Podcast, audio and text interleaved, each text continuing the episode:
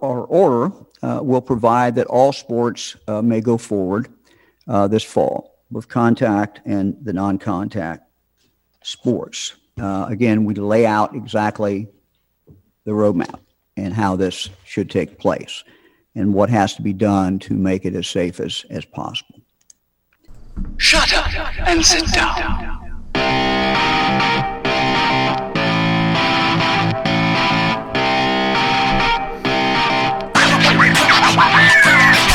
And welcome to the Black Swarm Podcast. Hank Piper here with Rob Antonell, Matt Matigli, and Andrew Heck. How are we doing tonight, boys? Doing great. Pretty good.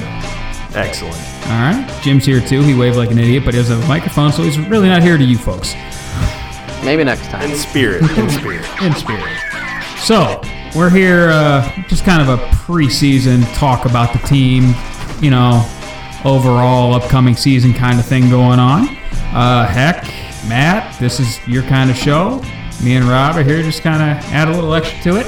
So, uh, boys, Well, this is take two. I mean, we did this once, but with all the changes, we had to correct some things. There's been a lot happening in the last couple of weeks in the high school football world, so and to be honest, it's preseason for all of us, so you know it, it takes a little bit of reps to get going.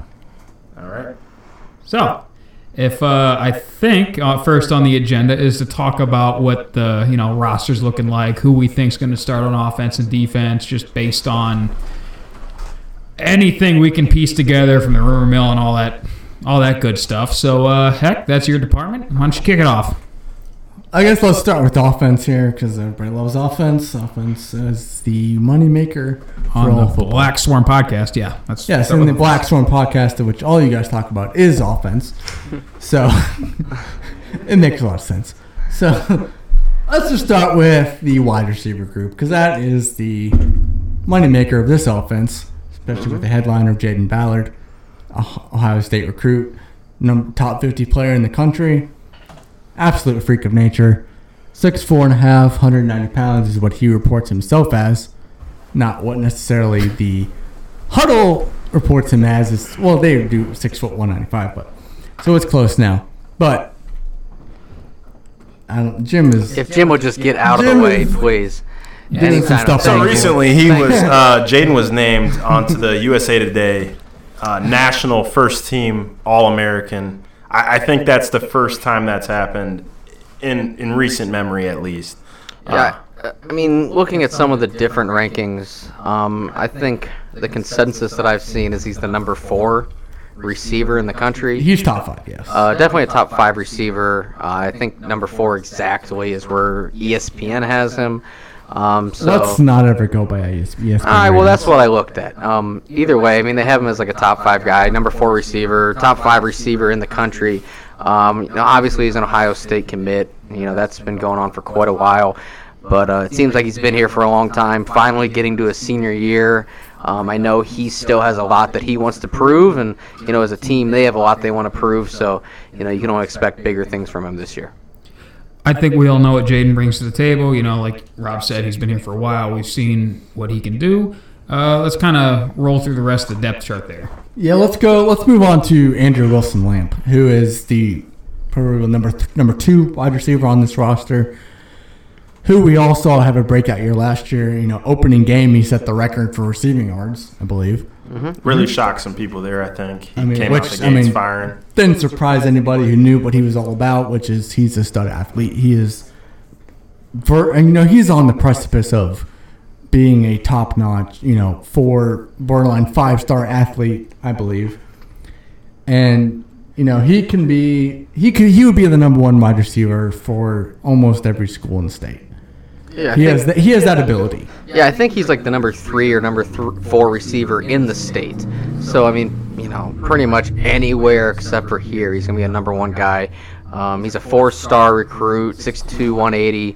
He's committed to West Virginia, um, but you know, there's plenty of other schools that have recruited him. He has offers from a couple Big Ten schools, Michigan State, Wisconsin, um, but Penn he's State. Penn State. He's he's re- he's committed to West Virginia though, um, and you know it will be you'll, we'll have to see if he ends up playing more receiver or corner at the college level. But you know we'll probably talk a little bit about him as a corner on the defensive side of the ball because we do expect him to go both ways this year.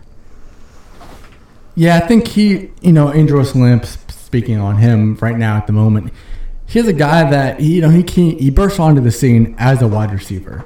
And everybody started, you know, looking at him, and it's okay, he's a wide receiver. But, and then people started to see, you know, later in the season, McKinley game and moving into the playoffs, he got reps at defensive back. And I think that opened a lot of people's eyes to the fact that, okay, he might even be better as defensive back, as a corner, than he is as a wide receiver, which he's a he's a four star wide receiver. So he's you know six two, maybe even six three, as a as a corner, and he can run. Obviously, we all have seen that. Mm-hmm. You know, he could be he could he could you know he could go anywhere almost in the country as a cornerback. And I think a lot of people started to see that, and now th- this is the point where they kind of wanted to see camps, but they didn't happen because of COVID. So now they want to see you know senior film of what he can do at cornerback full time. And I think if he can show to the country that he is a full time cornerback and he can has that ability, he could be, you know, Garen Conley as a cornerback. Yeah, a lot of things you read about him. Um, they say that he probably projects as a higher ceiling corner, um, just because of his size and ability. You just haven't seen enough of it. Um, I've seen, you know, the Ohio State, that that big Ohio State guy you guys always send around. Um, you know, they think that he, you know, is probably an Ohio State level talent at corner. Um, Bill Green, is that what you said? Yeah. So he, he's like Ohio State level talent, but Ohio State just happens to have you know the best recruiting class ever coming in this year. Um, so For there- now. So there might not be a spot for him, but you know he's he's up there talent wise as could be an Ohio State level guy. Um, you know, just projecting him as a corner, but you know, on the offensive side of the ball, he's a four-star receiver. Yeah, he's a dude, um, big body, strong, real physical, and he can burn you running a straight line too. Um, we know what. Rob, go ahead. Yeah, I was just gonna say, you know, tying tying back into what Heck said um, about how you're hoping to see him at camps. Um, I think that's gonna be something we say about a lot of the kids on this team is, you know, missing out on summer camps is something that probably really hurt them so far on the recruiting trail because we have some kids that we think could project higher to bigger colleges if they would have the chance to go to a lot of camps this summer. And uh, you know, there's just limited film on Lamp at playing corner, and a lot of teams think that that might be where he'd really project the highest at. Um, you know, so we have some other kids like that as well. So I just kind of wanted to establish that precedence was him. Um, that you know, there's plenty of kids at, at every school really, but um, we're just missing out on those camps might really hurt um, their recruiting so far. Yeah, that's um, one thing about like just the godsend of even having a, having a season this year. You know, not even for us, the fans, but for some of these kids that are kind of like bubble players, might get an offer, might not, going into their senior year. That it gives them a chance to come out, ball out, and you know get an offer to a college. Yeah, there's a lot of you know kids around the state and country who have kind of gotten a raw deal by not having you know a normal year of what you would expect with fall, you know, summer camps, spring camps at schools, and being able to show their talents to you know schools so they can get offers. So it's really a blessing for the kids in Ohio, at least, that get to have a season and get to actually earn those scholarships, whereas they would not have been able to. So, moving down the depth chart here, you know, we come out in three, we base out of three receiver sets. We come out in four a lot. Who do we have behind Ballard and Lamp? Well, the number one guy behind, you know, Jayden Ballard and Jerusalem Lamp is the newcomer to the receiver core, which is Martavian Johnson, who is he has spent the last couple years at Akron Buchtel. He started out at Hoban. And, you know, he's listed at 5'9", what, 170. He, you know, you you watching him last year at Hoban, the last couple years, he, or not Hoban, yeah, sorry about that. Um, at Buchtel, he played a lot. He played different positions. He played cornerback. He played quarterback. He played receiver. He took you know direct snaps as a wildcat. He's never really played a single position ever in his career. Maybe aside from freshman year, which I mean, who cares about freshman year? So it will be the first time really in his high school career where he's actually been able to focus on, you know, a specific position, and he's gonna probably gonna play both ways here, to a certain level. But he's actually he's not going to be the singular focus of the you know of the team as okay you're going to take the snap and you got to beat the whole defense and just be the best athlete on the field of what he would have had to do last year at Buchtel which was a complete mess because Buchtel is just a complete mess right now. So it's going to be really interesting to see act, you know having a third receiver threat unlike what they had last year you know because you know two years ago they had you know Cordell Ford or Adric uh-huh. actually. Adric. the younger the younger brother Yeah. Adric. They're both stud athletes. You know we saw Adric the first half of the year. He was he was the leading receiver for the team so you think what Martavian could be is Adric plus athleticism Mm-hmm. you know, he's Adric, you know, with extra speed, extra ability, Mm-hmm. and he was the he was the leading receiver for the team at, at the point that he broke his collarbone. Yeah, um, we'll touch on it later after we roll through the whole roster of like where guys are going to fit, what it's going to look like. But he can definitely be one of those guys that, you know, now that the entire defense can't focus on him and his own team isn't saying like, "Hey, here's the ball, go be an athlete, kid." I, he can focus on like, "Here's your job, go do it well, and you'll make yours." You know. The, the big thing with him, I think that I'm not saying our other receivers can't do this, but I think that he really excels at, at this is he's going to get yards after catch and and make some moves. Um, I think he'll be able to break some tackles, use his speed to um, elude defenders. Um, he, he's going to make some big plays. So he's a guy you're going to want to watch for. Yeah, I mean he's definitely a playmaker. I mean, like you said at Buchtel, he was kind of the guy that you know just to put the ball in his hands and try to make the offense go. Uh, you know, here he'll have a more definitive role, um, and I think that's going to help him as well as everyone else because I mean he's a three-star athlete. He's got you know a bunch of D1 offers. Harvard, Um, he's he's smart. He's got offers from Harvard. He's, he has a really high GPA. bunch of schools. Um, you know, I, I forget. Um, was it like Rutgers, Maryland? Is that who it is? I was like, he had like one Big Ten offer. Um, but he, he's really physical. He's a really shifty athlete, and you know, he, he's a playmaker. And from what we've seen, we watched some of his footage at different camps. You know, he's a pretty polished receiver. He's really good at running routes, which kind of caught me off guard because he's been doing so many different things throughout his career. Um, the ability to run the crisp routes like he does kind of definitely surprised me. So And if you're going to double some of our guys, I mean, you're going to get him on a on a, on a singular safety or or a linebacker even, and and it's going to be it's going to be problems for defenses. I think. Martavian is one of those guys that, you know, he's five nine, so he's one of those kids that he's undersized. You know, based on you know what do you, you know the top On paper, colleges yeah. want on paper. So he's he's developed in that form of he knows that he's undersized, so he has to go be better mm-hmm. than the six foot six one kids. So he has that extra juice about him. Like he he understands that he knows that he has to just outperform the you know the kids that have they have the measurements. So he you know he's got that extra ability and effort to his game where he you know rises you know he raises above what his you know a perceived ability would be. The phrase you're looking for is he has a chip on his shoulder. Yeah, ex- exactly. He's got a chi- he's got a massive chip on his shoulder. Yeah. And it's always fun to see a player that has that and that will go and ball out because of that.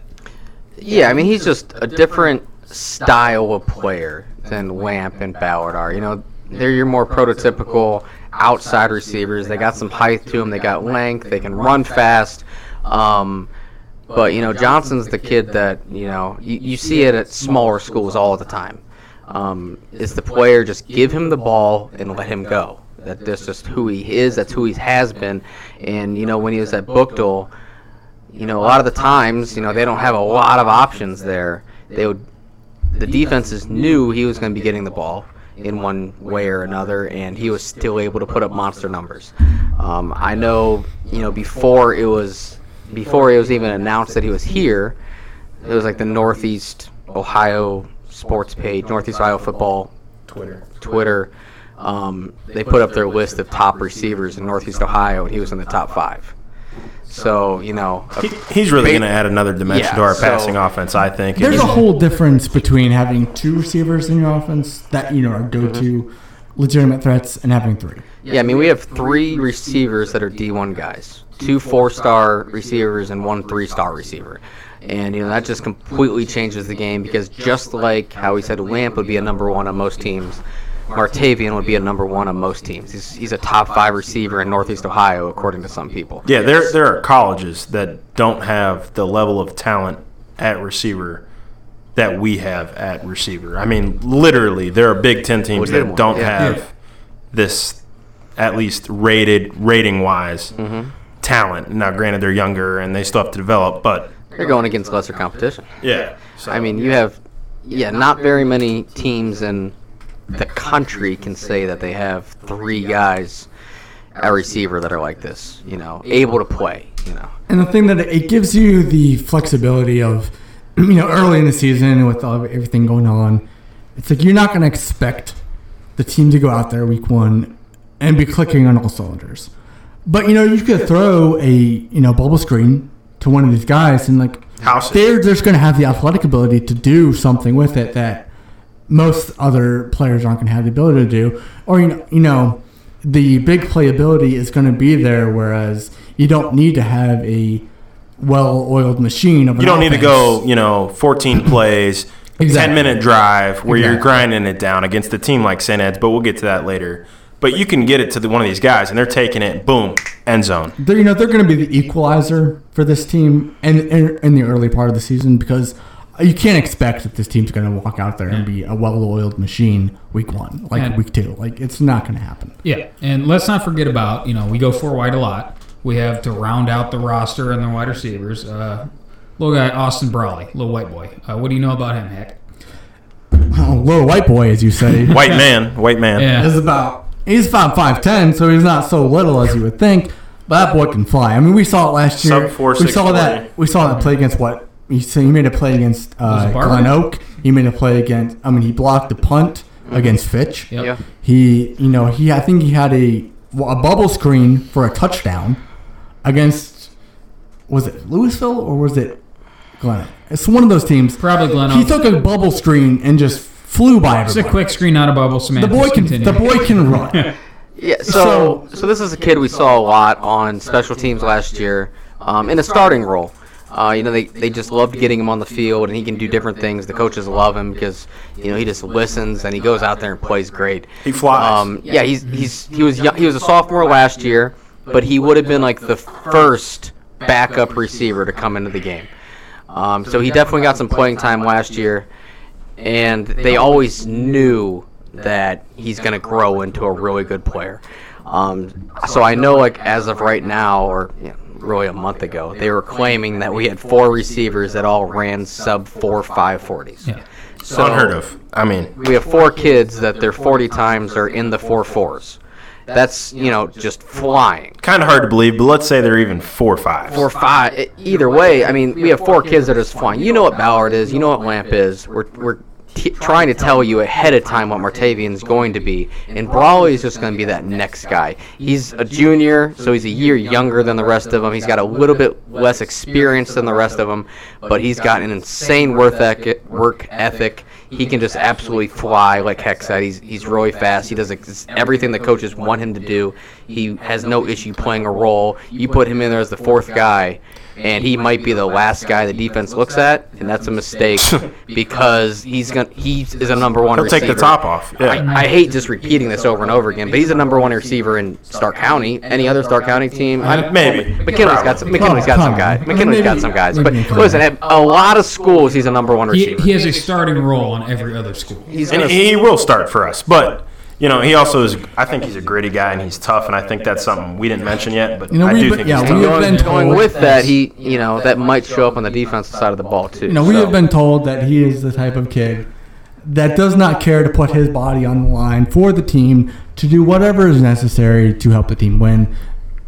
You know, known as I'll play defense and I'll go tackle somebody and, And do whatever is necessary to you know, help the team. You watch him on special teams, and I think you'll see exactly that. I mean, his blocked punt against Fitch was absolute laid out. He laid out- I- diving I mean, one of the to best- block the punt, which um, which Clark picked up for a touchdown. That's teach tape on how to block a punt.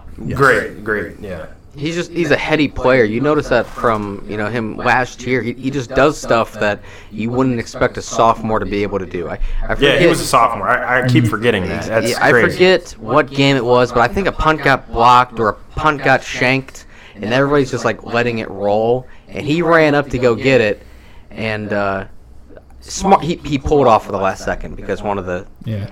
one of the punt team guys recognized it. But just the this the heads up play to even think about going to get it where everybody else just walked off the field was just really smart and then he, he pulled off smartly because he wasn't in a good position but you know he's just that guy we used a lot on special teams because he was you know somebody they could trust and you know he had the physical attributes and, you know he's just continuing to grow doing everything the coaches said um, you know, he's living in the weight room. He, he was a little undersized last year. I don't know what they have him listed at this year, but he, he's just put on some weight. He's Yeah, going to he's going to keep getting bigger, and with his speed and you know just his natural ability, that's that's really tough for defenses to defend as a fourth guy. another uh, another guy actually to look for it. at for the receiving. I think there's at least one or two more. we have. I mean, there's pro- there's a there's a bunch of guys you could mention. Another guy you cannot leave off this podcast right now is Eric Thurman. That kid, a senior to be, he's he's gonna be a guy that's gonna make a noise. You know, make some noise this year. You know, he's he's paid his dues. He's worked his way up through you know through the ranks. It's his time to shine. He's gonna he's gonna make some plays this year for us on offense. He reminds me of Martavian a little bit from his JV film. I haven't seen him varsity. he can catch. I mean, on on his watching his highlight film, and wa- you know, seeing me personally, I've seen him in person over and over again in practice. The dude can catch the ball. Like no matter where it's at, he can catch the ball. Kid makes plays. I mean, he can put it. He can stick a paw up there and bring it in. It's like, and you're looking at it like, how in the hell did that just happen? Because he's not. He's not a big dude. He's not the fastest guy out there, but he just makes he makes people miss. You know, he, He's another he, rack guy. He's another. He catches the ball no matter where it's at, mm-hmm. and he just makes something out of out of nothing. He's kind of he's kind of like what Adrian Ford was Yeah. in the sense that he's not big. He's not, you know, he's not a super athlete by any means. You know, he's not some four star recruit, but Yeah. he makes something where you would have never necessarily seen something, you know, be, and you know, he's definitely he's going to be a catch. threat. Mm-hmm. Yards after catch. It just it's just added depth to the offense that you. And there's two. There's there's some young kids that I, I think will go D one as well. But we'll move on. There's Yeah. some young dudes. Just that, and like on Thurman, kind of on that subject, real, real quick before we move on. Um, if we have guys that we want to get, you know, some playing time on defense, like we were talking about with Lamp at uh, cornerback or you know Martavian a little bit, that Thurman's the guy that can work in a rotation, give guys some plays off, get them a breather, get them off the field, so they're not on there all the time. Yeah, we got depth at receiver. Yeah. So moving inside, we'll go to running back. I know there's been a big name about transfer coming in. There's been rumors about other guys. We have guys coming on deck that we thought were going to step up. What are we working with, Heck? well, you know, it's it's a revolving, you know, Revolving It's a fluid situation. fluid There's a bunch of them. Let's Yeah. go. You know, I I would say the number one guy that you can rely on is going to be, you know, Raekwon Benson. Hmm? And that's Big game versus Avon last year. That's na- kid. the name you're familiar with. Yeah. That's the name everybody's going to be. Everyone's going to know. Everyone can, you know, he's the Zion Pfeiffer of this year's team. Maybe And a little in- bit higher ceiling. In a sense, in a In sense, some he's a Zion Pfeiffer, where everybody, you know, you know what you're gonna get in a sense, but he can, you know, he maybe has a higher ceiling than Zion did. In, in some ways, I don't mean that in any way negative towards Zion. But You know, Zion was a beast. We all we all love Zion. He's a great kid.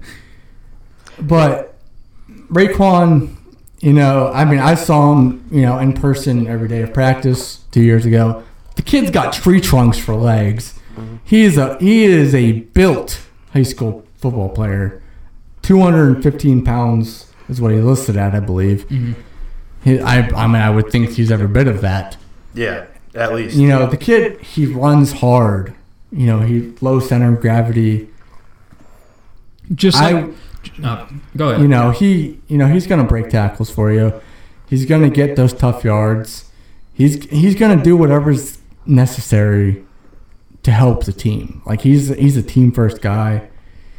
You know, I think you know he's you know like I said he's a Zion Pfeiffer of this year's team where he's going to do what he needs to do. And just like Thurman, you know, he a really good high school football player that just happened to be buried behind some generational talent at the position. You know, a great a great high school football player that maybe maybe an inch shorter than what he needs to be for high, for you know a top level you know D one college, but he's a great high school football player who can is gonna make who will make plays for this team. Yeah, I mean he's he's a big sized back. He's really strong. Um, you know, lives between the tackles. Has some of that breakaway speed, but uh, you know he, he's not the he's not the shifty guy that's going to dance around and juke his way through the field. Um, I don't know what. I they're- don't know what they're I don't know talking what they're about. talking about They think they're off mic, but we, they We can probably hear them It's, it's neither here nor there. Um, but um, he's, so he's, he's a he's a bigger back, but you know he lives between the tackles. Like I said, um, he has that breakaway speed. He could be your number one running back. he, he is going to be the number one. Yeah, he's just he's just not the uh, dancy, shifty type of running back that you might see from other He's old school. other players. Um, and that's not a negative thing whatsoever. But um, he's the, somebody you might be a little bit more familiar with because he was on the team last year, got some playing time last year. Great game versus Avon. I really want to stress that he really had a, a good game, stepping up when um, Keys and I think Zion was hurt. Or No, Zion, Zion was, just, was he was in the starting but role. Keys He just hurt. needs a- somebody to spell him. yeah, and, Really and really he had a couple great great runs that game. Yeah, but on top of Benson, you know, like receiver, we have a lot of depth. Um, you know, we might not be able to use all of them all at once, like we do at receiver, but we have a lot of guys that are running back. Um, so in no particular order, who are some of the other guys that we got with him? Another guy that you can look at as in the running back group would be Cam Beasley. And you know he's listed he's listed at 6'2", 195.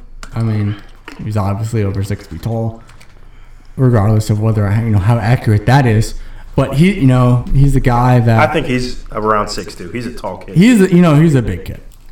So he's got speed. You know you've s- I know we've seen him a little bit here and there in some mop up duty. I know a play last year that it's not necessarily a highlight play, but there's a play against Gateway with Derrick Davis, their running back, who is possibly going to be going to Ohio State. You know he has offers from the big time schools, Ohio State, Clemson, Alabama. It was later in the game. It was kind of garbage time, but he was still in the game. He broke off like a 90 something yard touchdown run. Mm-hmm. Cam Beasley on that play, he was playing, you know, same linebacker position. The opposite on the opposite side of the play that the play was run, and he essentially ran down Derrick Davis over over hundred yards on the play. Which I mean, obviously he did not make the tackle because it was a touchdown, but it kind of just you know showcased his speed and athleticism that he you know, he chased down from the opposite side of the play a top level recruit. So you know, obviously it wasn't necessarily a highlight for the you know for the team, but it kind of showed for what this kid can possibly be. Like he has the athleticism to run. You know, you know he's not a he's not a Raekwon where he's you know he's a you know a sturdy built squat type of player where he can break some tackles, but he's probably not going to break a long run. This you know Cam Beasley he can break a long, a long run for you if he needs to. Yeah, I mean, Cam Beasley's one of the guys that you know I've continuously heard you guys talk about last year. You know, projecting into this year. Um, you know, I'll admit that I didn't know a whole lot about him going into it, but you know, just based off everything you guys said, what you what you've noticed from the games like that last year, what you guys have seen, you know, in practice or heard from other people, you know, it definitely sounds like he's quite an adequate running back as well. Um, and I think he's one of those guys that you know can go both ways, and we'll, we'll get into that on defense. Um, so I mean that's that's two of the guys we mentioned at running back, and I think we're going to mention it at least four, right? Um, so I mean, you got Beasley and you got Benson. Well, I think the elephant in the room is Kyrie, Kyrie Young. Yeah. Um, he's a big name. He's got big offers. Everybody's heard of him. Um, he he's the guy that takes really does take this team to the next level. If if he's what we expect him to be, uh, Alabama, LSU. Tennessee, Kentucky. I mean, this this this kid has more offers than Nebraska, yeah, pretty much any running back Massillon's had in the last ever. Ever possibly. Quite a while. Um, he he really is a. He reminds me of a Briante Dunn. He's got the size. a He's a, good tall, example, yeah. a tall physical back, but he also has that speed that can, you know, if he makes one guy miss, no one's catching him. So he he's the guy that's really really gives Massillon an offense that is on paper the best in the last. I don't know how long, but Long, long Long time. I mean, on on paper, a very long time. if you add Kyrie Young into this offense with the wide receiver group that they have, and a you know a quarterback that can get the ball to his wide receivers, it's it's scary to say the least. You know, with the offensive line obviously that they have, that could be, you know, the possibility of one of the most explosive high school offenses, not only in the state but in the country ever. But um, that's a big if right now. You know, there's a lot of things that need to happen for that to take place. You know, there's a lot of learning of playbooks. There's a lot of you know things. Yeah. That, you know things that are going to have to happen that we can't expect to walk into week. You know, Ed's week and think that Kyrie Young's going to be the starting running back and run for 200 yards against the United. Like that's not real. could happen. I mean, could it's happen. It's not a realistic option as of that right now. But So- we talked about it like with um, with Keys last year. You know, we talked about him with his running back coach.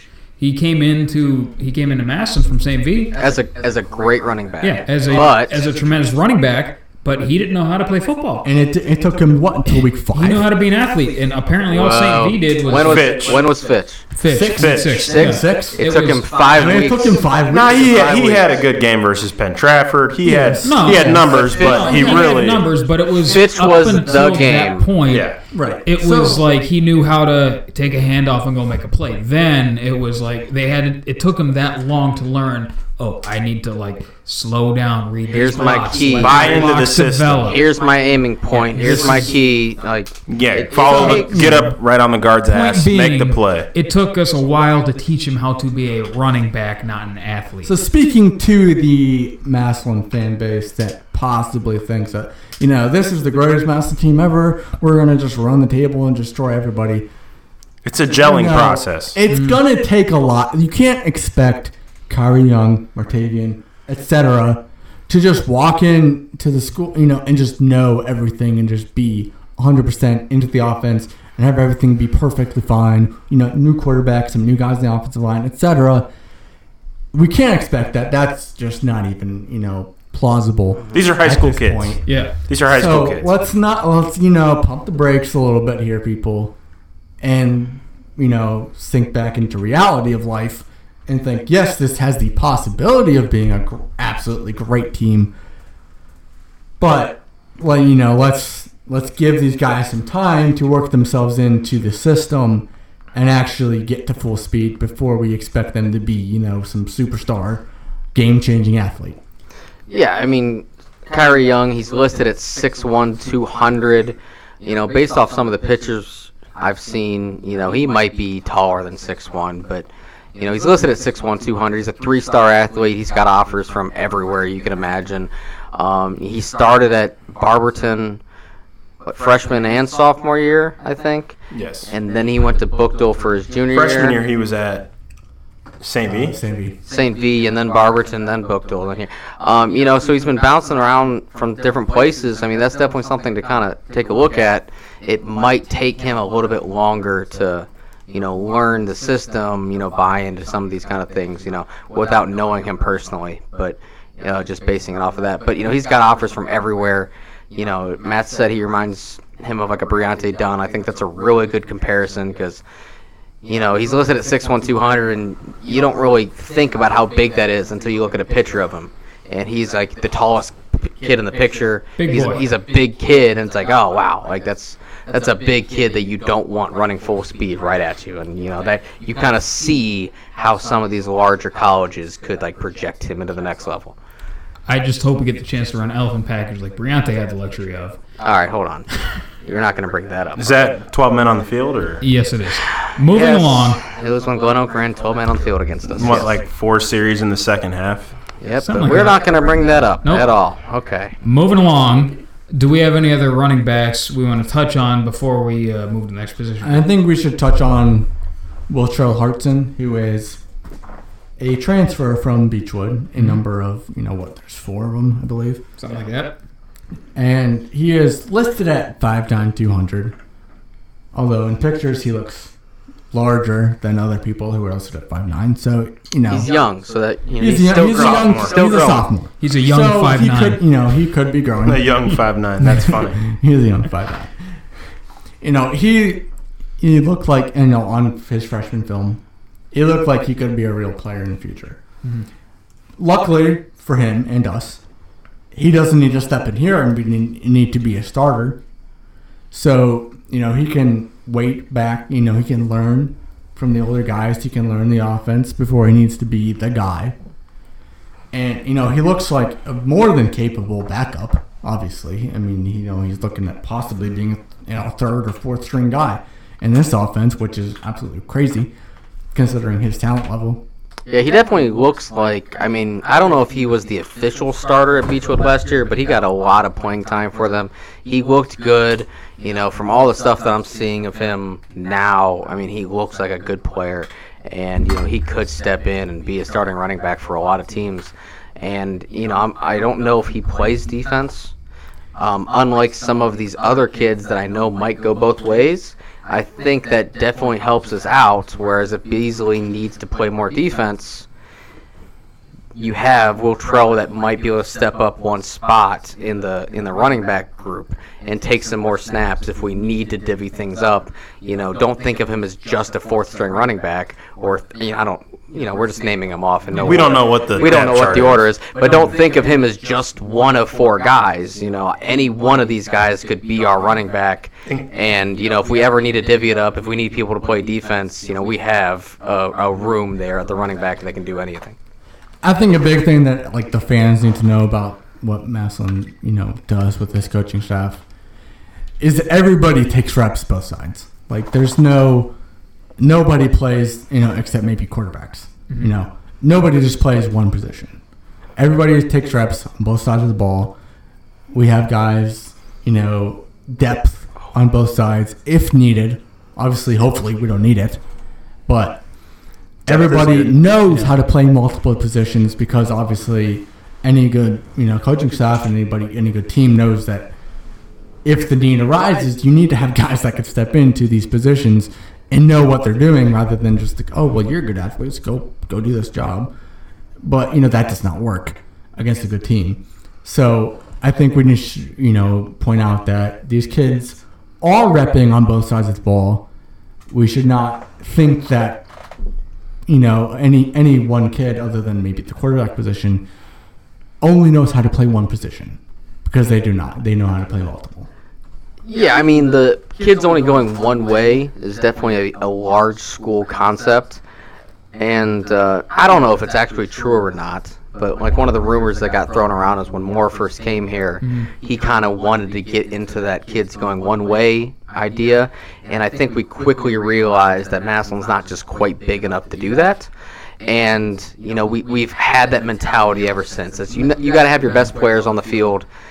Um, and when it comes crunch time, you know, you need Lamp to go both ways. You need Martavian to go both ways. You might need a lineman to step up and play defense or, you know, uh, vice versa. And you need these kids to know what they're doing. And- so I think the, the idea of kids only going one way is, um, you know, maybe It's I don't want to say outdated because No, you know it's the further you go back, the Yeah. more two-way players you had. But you know, I think maybe ten years ago even would have been a huge. Your bigger schools were going one way both ways. It's something that you would love to do if you can, but not a lot of high schools can do it. And you look back even as far as two years ago, you know, when we're playing East St. Louis, we have to we have to put Trayvon Morgan and Sam linebacker to try and figure out how to stop these guys. I forgot about that. Yeah. Or you just we're, we're playing around with like figuring out who can fit in where in crunch time when guys get hurt. It's something that, you know, we don't do if we don't have to, but it's something we can do if needed. I mean, it, and you look at just last year, look at the state championship game against LaSalle. Their best dudes, that running back, number three, I'm forgetting his name at the moment, and that They number played both 24, ways. Mm. Those dudes are, you know, the running backs are playing linebacker. Receivers the are playing receivers corner. are playing corner. Like, their dudes were going both ways. And I'm- I'm not saying that our guys weren't, but in high school football, especially you know D two, not necessarily D one, where they got like 1,500 boys at their schools, mm-hmm. you Literally. can't you can't necessarily expect that you can do a two a fully two platoon system in every single game where it matters. Well, back to Will Trell. You know, one thing I did want to mention There we go. about him is, um, I, I believe, and correct me if I'm wrong. He he's the one that was making waves statewide as a track runner, or was that? Um. So he from Part all right. of the track team. All right, so you're you're bringing me back a couple of months here, but I think yes, This is did- part two. I think he did run. I think he did run track. Um, I think he was on part of that that track team, that track relay. I think Lennox. is Lennox the one? I think Lennox is the one that was making Huge you know, like winning races as a. both of them were track guys, But they're, and I they think both they're, have. they were both on the team, yes, and they're both they're both young, um, but uh, I think Lennox is the one that was like, Okay. winning these. Well, and we'll get to him. Yeah. We'll get to him. Both Freddie Lennox Jr. and Will Trail Hartson were on the Beechwood indoor track team, which was very successful Mm-hmm. this last you know winter. So I think they're you know they both obviously have speed to be on a track team that actually does something. So you know they're both names as sophomores to look forward in the next As as freshmen last year. as, as freshmen they were doing this.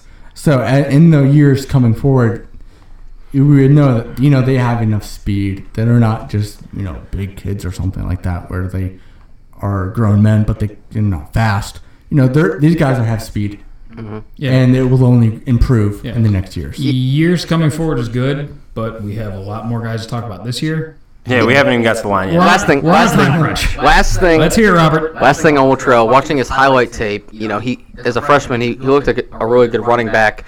Um, you know, he was shifty, he could make cuts and everything. So then when I saw him listed at 200 pounds, and I see some of his off-season workouts now that he's posting, he looks like a big guy. You know, he's he's put on some muscle. Um, so him being able to perform as he did last year, but listed at 200 pounds, I think that is going to be something to really look forward to the next couple of years because that projects very well, you know, especially for like what a college would be looking for. He projects very well as the starting running back for the next couple of years. And the people that are going to be blocking for him this year is a group that you know shouldn't go unnoticed. Um, we have four guys coming back out of the five. Real at quick. least. Yes. Yes. Go in. We're working big to small.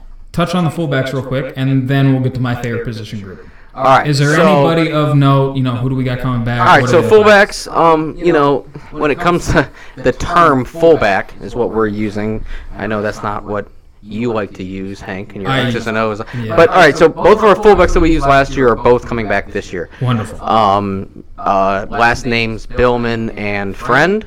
They kind of both platooned. I don't know if either one of them played more than the other at fullback last year, but they were both juniors last year. They'll both be seniors this year. Um, one thing of note is that Friend's number changed, at least we think. Uh, he was like 40 last year, and now he has a lineman number 58. So I don't know if that means he's going to get maybe repped in more as a lineman, or if So he's going to be in, 96? in line.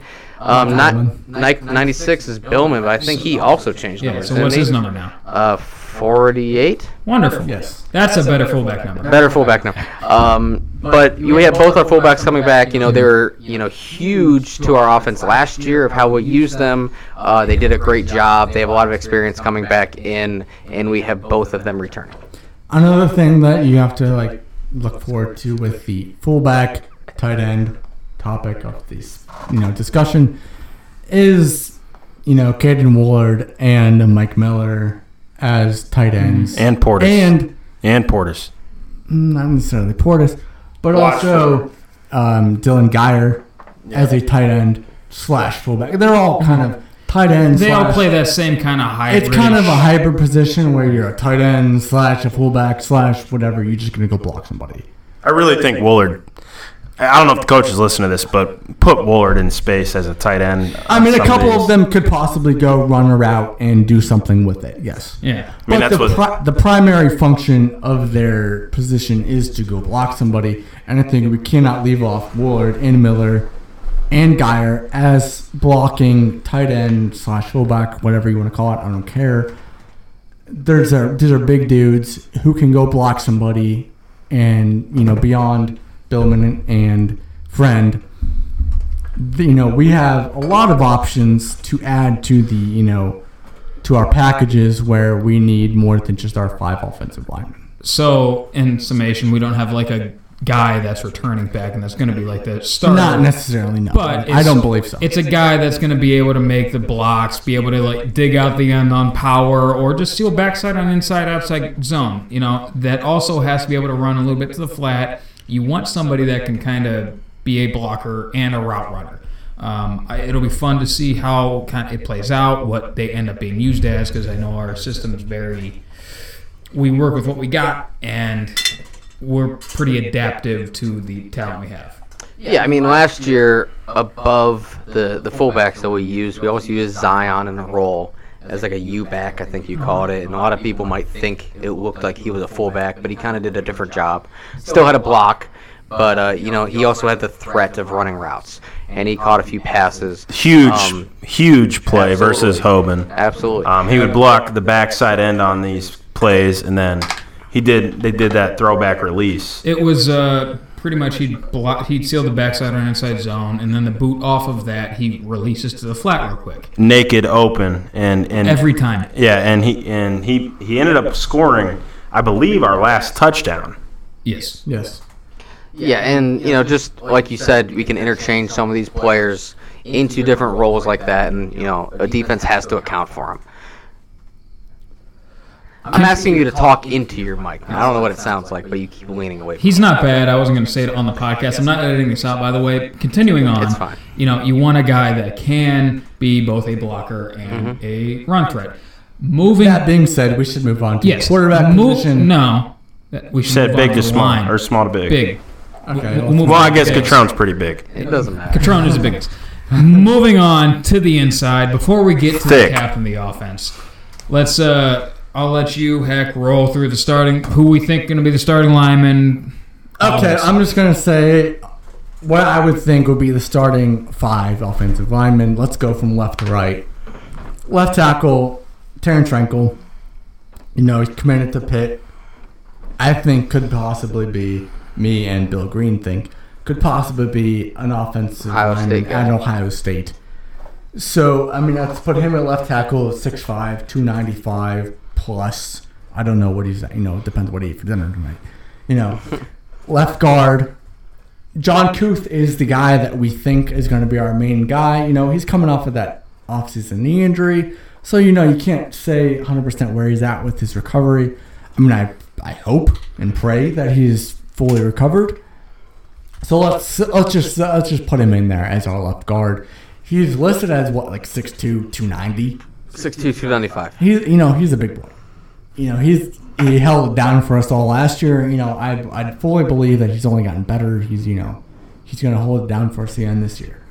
Center. That was you know it was not his position necessarily fully last year, but I think Dylan, Dylan Garrettson is gonna hold that down this year. He has gained a lot of weight since mm-hmm. last year. He is listed as like 250, 260 this mm-hmm. year at two, and, you know, at six foot. And you know, he's a wrestler type of guy. So, you know, previously he had been losing weight during the winter, etc. You know, as wrestlers do. But he has, you know, he is, you know, noticeably filled out this year. I think he could really, you know, be a good, you know, solid center for us this year. He's, you know, he can play pretty well for us. Right guard, same as last year. Ray Els. He's listed at about six foot two ninety.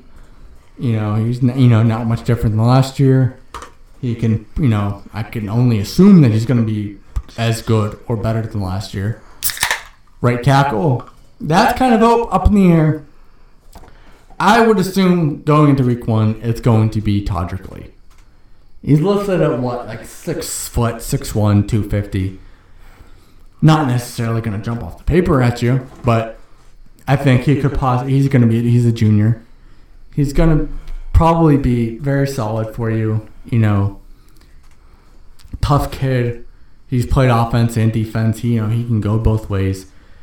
He could possibly make an impact for this team this year on both sides of the ball. Yeah, he moves. He he, his feet and his uh, hands. I've noticed. Just he, he played a little bit of varsity last year, but um, he has good feet. He has good hands. I think um, with the off season, he'll learn. He he's gotten stronger. So I think he's a solid kid. you know, a wild card into this, you know, factor is going to be Nash. To I, to January, I don't know what I would pronounce his first name. Tay. Tay. Tay. Tay Let's call him Tay. Nash. He was at one of the transfers from you know Beechwood. He's about 6'3", 315. Big You know, he's he's a big boy. He started at left tackle for Beechwood last year. But once again, you cannot expect these kids that are transfers to walk into Massillon and just automatically be, you know, first day, you know, first day starters, great players.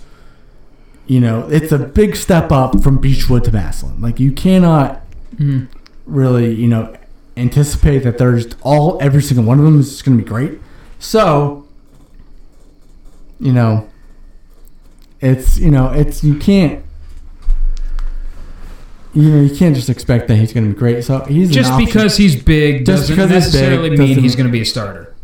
Um, I think right now we have a lot of guys. We have experience coming in. We have new guys coming in that have been in the system and backups.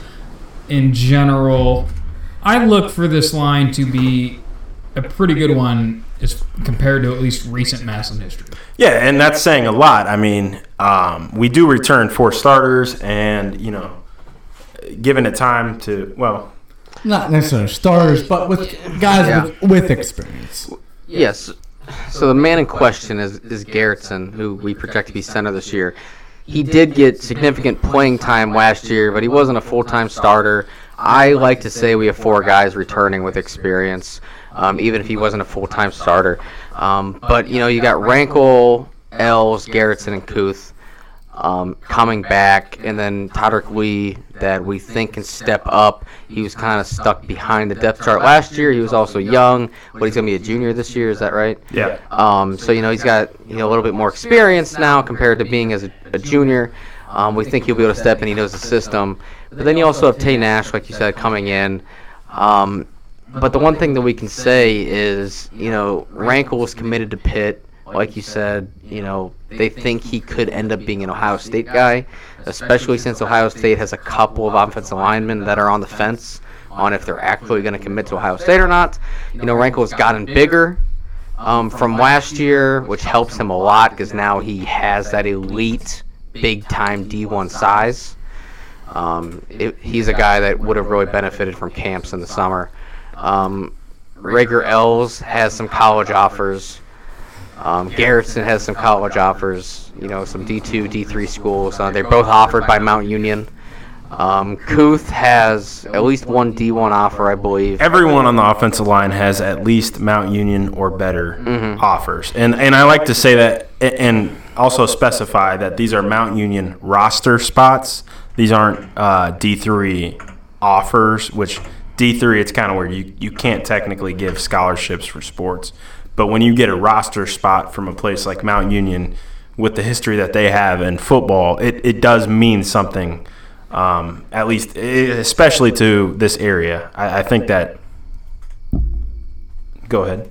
I think you know. And speaking of Rankle, we have to mention that last year he was what was it, two sixty five or something like that, right. Yeah. and now he's two ninety plus.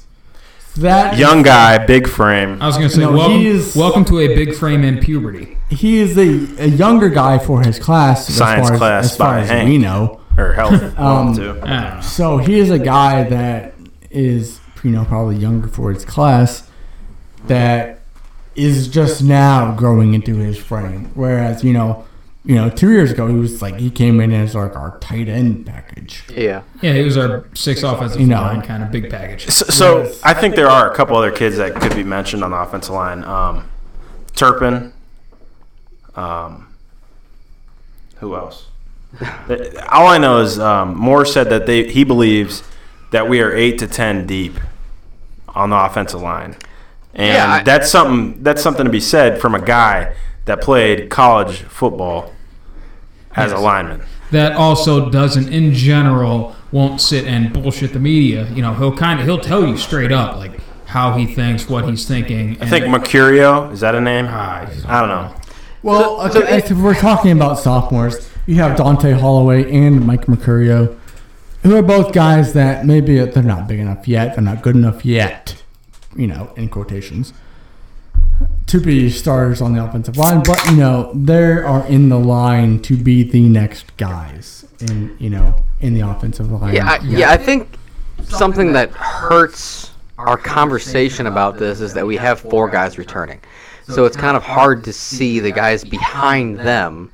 Because That's a you know, good get- point. getting Yeah. reps, getting reps at offensive line is not something that happens often. You know, that's usually the last people that you take out when it comes to second string. Yeah, when you're going inside run, you're gonna you're gonna rep that position so much so that they're ready to go against any front they see, any Mm-hmm. stunt they see, which is a big deal. Yeah, but the fact that we have four guys returning, I think Kids you get know, buried. It definitely it, it kids it gets buried in the depth chart. Exactly. I think that definitely explains that we have more kids behind them, um, but you just haven't got the chance to see them.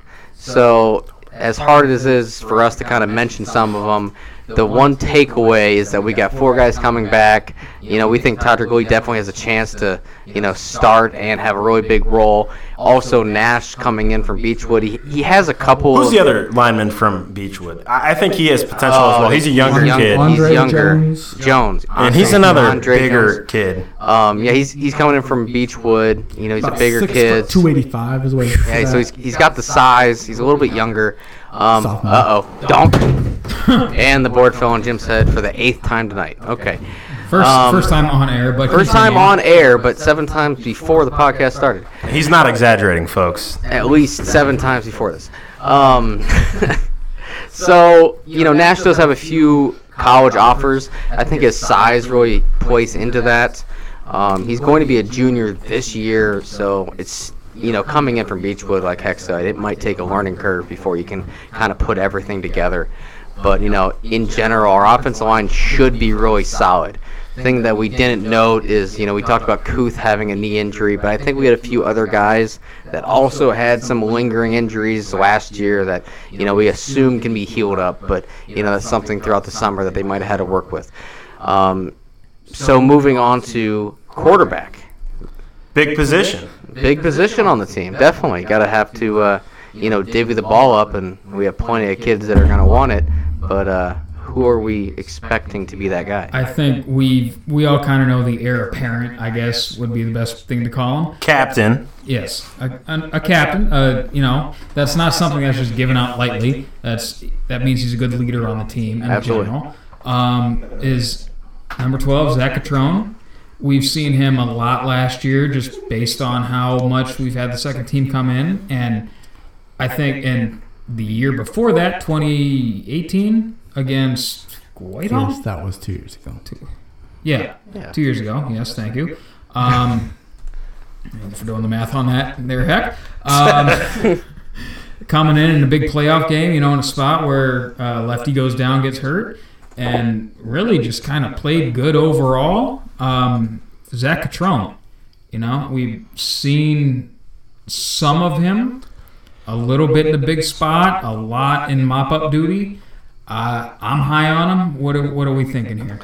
Yeah, so I mean, I think the one thing that we can say um, is he's he's pretty experienced for a kid that's never started at quarterback. Because the one thing that we do in practice, the one thing that Coach Troxler has always talked about is that he's always treated them Longwell and Catrone, you know, the same way. They've both been, you know, starters in practice. They've both gone through all of the reps together, the mental reps, all the different things that they need to do to learn the system. So he's always had that full confidence in him going in. You know, he's been stuck behind Longwell, Stark County's all-time leading passer. So um, you know, it's it's been time coming. He is not. I'm, I'm sorry, but I got to interrupt you. Um, Aidan Longwell is not Stark County's touchdown. no, touchdown leader. No, he's he's not. What is Didn't he take over? No, Yeah, Cam Blair beat him as a junior. yeah, but then I'm Longwell, sorry. but Longwell went further into the season and ended up having. it, I thought. Yeah. No, No. no. At least, uh, well, if he has it now, good for him. He'll have it for about another Okay. day and a half. Okay, half. Cam Blair is expected to beat Longwell's record. Yes, but I I thought I thought Longwell had it. I- Okay, either either way- way. Anyways, Either Either way, way, Longwell didn't have Longwell's the a stud. playing against a bunch of cornfield schools. All right. Either way, he's been Farm stuck. boys. He's been stuck behind Longwell for the last couple of years, but he did come in as a sophomore in a playoff game and help us win. Um, so, I mean, I think he has some of that experience. He, he's had the mental reps, the physical reps in practice for the last couple of years. He's coming into it. He knows it's finally his time to shine, and he has so many weapons around him. He's got an offensive line with him. I think he's in a really good position where we don't have to throw him into the fire. You can kind of just ask him, you know, to just do his job. You don't have to do more. You don't have to do less. Just go in there and give the ball to the right guy. Yeah, and, and that's kind of what I hope he is, like a point guard of, of the offense, to use a, a metaphor. But um, watching his film, what I what I noticed right away, especially in the Avon scrimmage of last year, he has a good deep ball, strong arm. Uh, I'm talking 50 yards plus. Um, reminds me of Longwell uh, in that aspect. But hopefully, like you said, he's had the mental aspect behind him. Um, and with th- let's just say there's been other coach there's been other quarterbacks that have tried to come to the program and and the, and the coaching staff wasn't about it and that says something about the kind of kid the kind of character and the kind of talent Zach Catrone is Yeah, kind of speaking on that, you know, we've had a lot of guys that want to come here and be like, high profile Maybe not necessarily them specifically, but their parents, like, hey, you know, my kid wants to come here. He's going to have a starting spot, right? big names And coach, you know, the current staff is like, well, he can come here and he can compete for a spot. And if you just expect a starting position, you don't want to compete, then you can go be a tight end at Hoban. Otherwise, oh that's funny you know, we uh, we like just this last off season, we've had guys that like, hey, you know, my kid's thinking of coming here. Quarterback's looking like an open position. Well, no, he's going to have to compete at quarterback, and they find out that twelve is kind of a dude. He just happened to be stuck behind one of the best arms that Stark County's seen in quite some years a while. Yeah, I mean, so Catrone looks like a good athlete. He's a great baseball player, so he's got he's got that strong arm action. Uh, he's able to throw the ball down the field. Um, you know, the one thing that you know Matt was referring to is you know calling him a bigger guy, but I mean honestly, I remember in the he's well built he's got well, some muscle He's well built. He's he's looks like he's in the weight room. Yeah. Um, the one thing that I've noticed lately, especially his captain pitcher, it looks like he's slimmed down. Did you guys notice that? A little bit. Did it look like it? He's looking a little more it svelte than looked uh, like he's slimmed down. 90 degree heat in two days well not Well, really two do it. I days mean, either do it for way. Yeah. Either way, it looks like he's slimmed down. Not that his size was an issue. No. At all. But it looks like he's slimmed down a little bit more, so I don't know if that helps or hurts him. But, um, you know, it definitely looks like he's slimmed down a little bit. He's, he's a great baseball player. He can throw the ball around. We've seen a little bit of what he can do on the football field.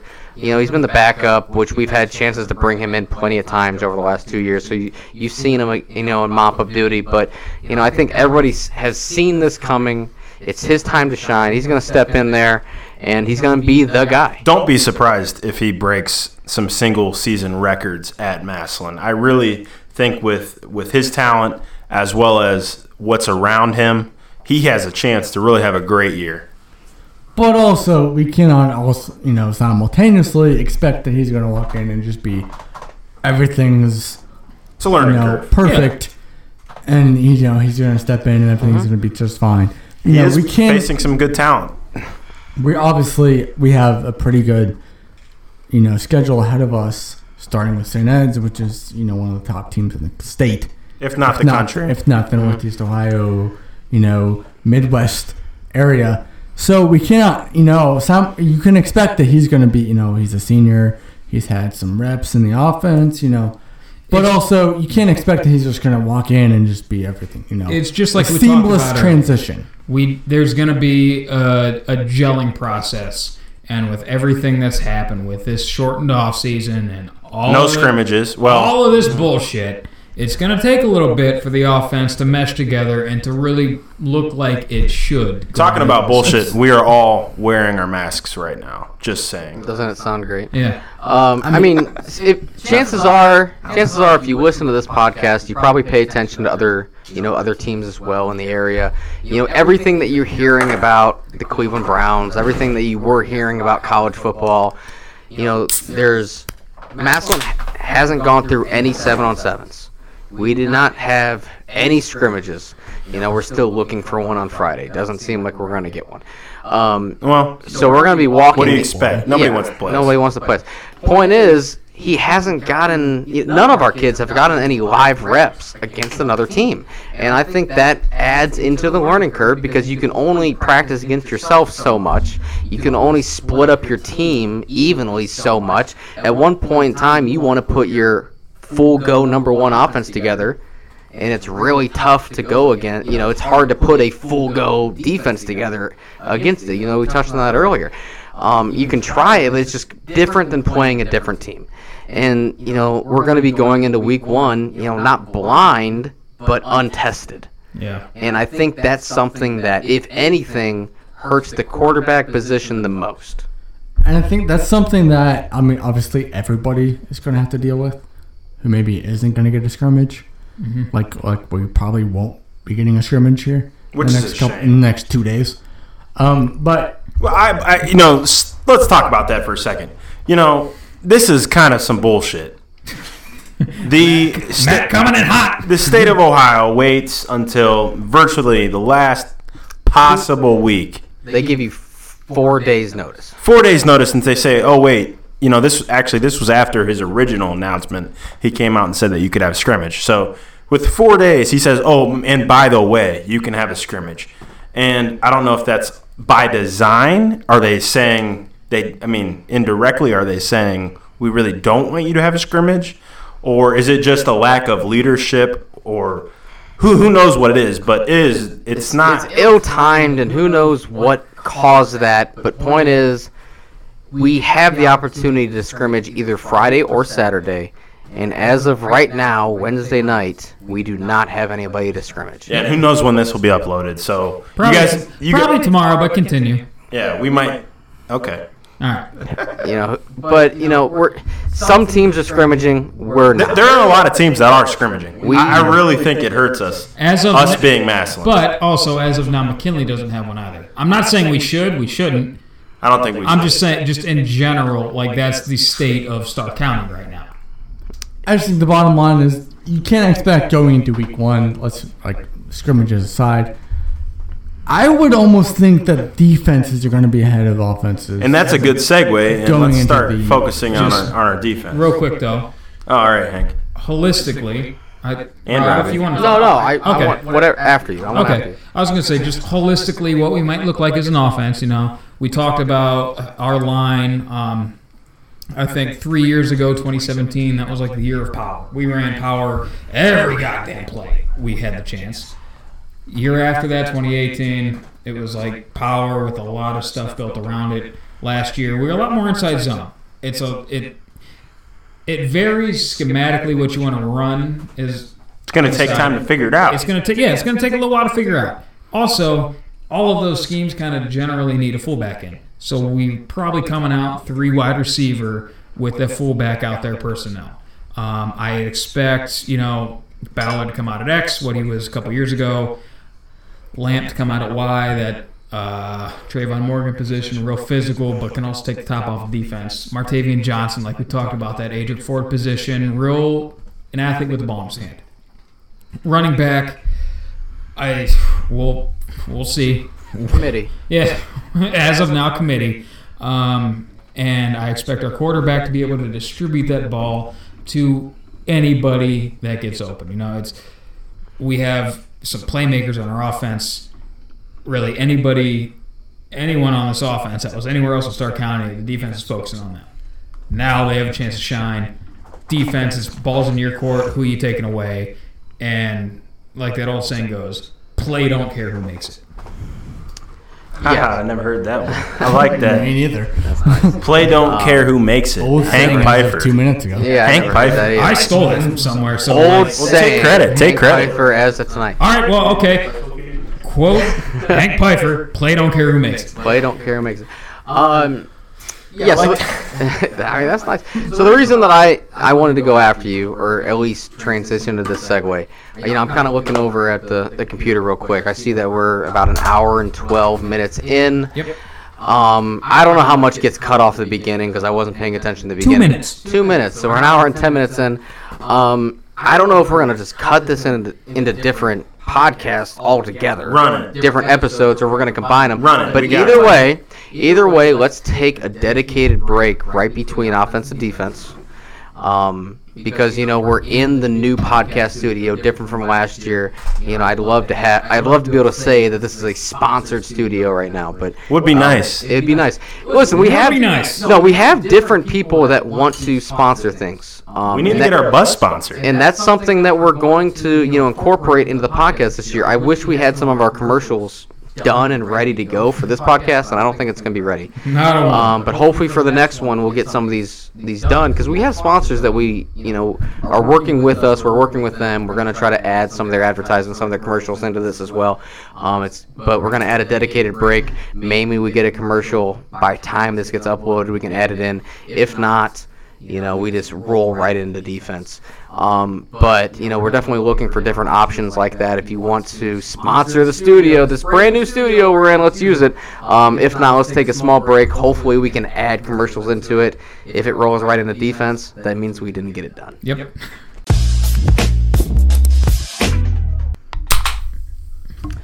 And we're back. Um, so we're going to jump into the defense side of the ball. Um, if you didn't hear any commercials between this, I believe that because we don't have any set up yet. But hopefully for next week we will. Uh, so we're going to jump into defense real quick. Um, hopefully not quite as long as the offense, but you know there's a lot of talk about. We got some guys coming back, some guys um, that had some roles last year that weren't full starting roles. Um, some new faces as well. So Andrew Heck, as you're busy tormenting Jim, uh, why don't you jump into you know your choice the defense? Where do you want to start at? Let's start in defensive line here. Let's do it. All right. Um, let's go with defensive end, which is a newcomer, so to speak, Mhm. uh, from who I guess who- Buchtel, From Buchtel. Yep. Mike Miller, who was listed at 6'2", 260. Big boy. Big boy. Yeah. But Looks like an athlete. Doesn't looks doesn't look too sixty. smaller than two. I mean, he play he plays smaller than two sixty. I don't know. Quicker. How, I don't. I mean, I don't sit there and weigh him, so I don't know how much he weighs. So he plays smaller than two sixty. I, I would say. Not in a bad way, as Not in in a uh, he looks more athletic than 260. More of an edge rush guy Yes. than a guy that stuffs the hole. He Although, looks quicker, more athletic than your typical 260 guy. Yeah, uh, and that's kind of the prototypical prototypical player you want at defensive end. Um, you know, some guy that can sit there, hold the edge on offense, or on defense, uh, kind of you know attack the offensive tackle, not let anything get outside of him. Uh, heck, you got anything else on him? Yeah, you know he's an athletic guy. You know he played quality minutes for Hoban as a sophomore, so that's the year they beat us. you know that's 2018, the year they were state champion. So you know he's obviously a quality enough athlete that he played quality minutes for Hoban in that year. So I would assume. I mean, obviously, I don't know. I'm not sitting there at practice. I that he is going to be a quality player for us on the edge. You know, probably an upgrade from what we've had the last couple of years. I mean, I can't imagine that he'd be a downgrade. So, you know, that's going to be a That's going to be a what? you know an, an upgrade for us on the edge, on the, at, at the defensive end position. All right. Is there any depth to him, or what do you got? Or are you moving inside? I mean, I would probably. I don't, I'm not sure who would be the backup to him. Other, you know, so I would probably move into the defensive tackle position, which I would assume would be C.J. Harris, Okay. which he's a guy that played quality minutes at a mul- you know, at a couple of different positions. You know, at nose tackle, he filled in for um, Manny last year a little bit here and there. He played some defensive tackle spots. I think if you know he's not a huge guy, he's listed at, he's about six foot two sixty. So he's not. You know, he's a strong kid. He, um, I I believe currently he's on. I don't know if it's injury protocol. I don't know if we're allowed to talk about that on here, but I mean, we could talk about what we know. Or I, I, last I saw, of- based on JP It's been it's been posted publicly, so Yeah, okay, so he's been riding the bike at practice, but he's definitely the guy at defensive tackle. He's a guy that can take on the double team, use his hands, get away from from the blocks and go in and make a big play. I think he's gotten stronger every single year. He's definitely progressed via the weight program. I know you guys always talk about Yeah. um, how our weight program develops guys to be uh, fourth quarter players, guys that get stronger as the game goes on. He is a player um, that definitely fits that mold, and he's he's really embraced this the Studer weight program. So good for him. I know Coach Moore is very high on him. He's a he's a strong defensive tackle, and he's going to play good minutes for us as long as he's healthy. So hopefully he's healthy healthy by next Friday, and we'll see what he can do. And even if he's not by next Friday, you know, we just at least by week six and roll into the playoffs, which everybody makes because everybody gets a ribbon. Apparently, I don't COVID, all that. Yeah, everybody, it's this damn generation. It's, Yeah. it's this damn. Everybody gets a. Everybody gets a winner or a, a ribbon in this generation, right, guys? But uh, Yeah. I guess, I guess- moving to nose. Uh, yeah, I guess moving to nose tackle. I would assume that Reese Turpin would be our nose tackle.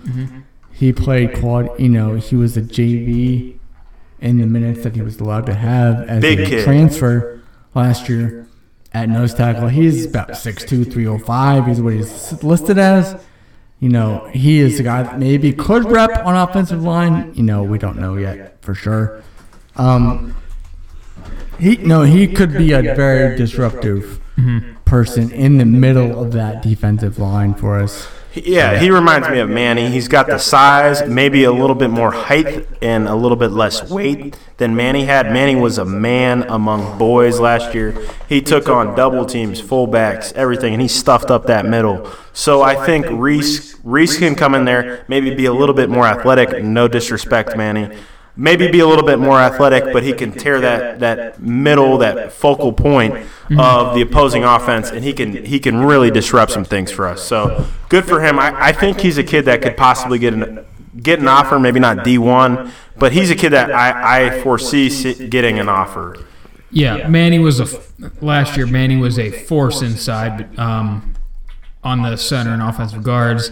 You know, it that nose tackle position. That's something you want. That's like you you want to soak up the double teams. You want to make it harder for those guys to get up to the next level. And I think Turpin can be a guy that can do that. You don't necessarily need somebody as big or as strong as Manny. Just somebody that either through strength, technique, size, whatever, can soak up those double teams and just be a dude inside and let the linebackers play.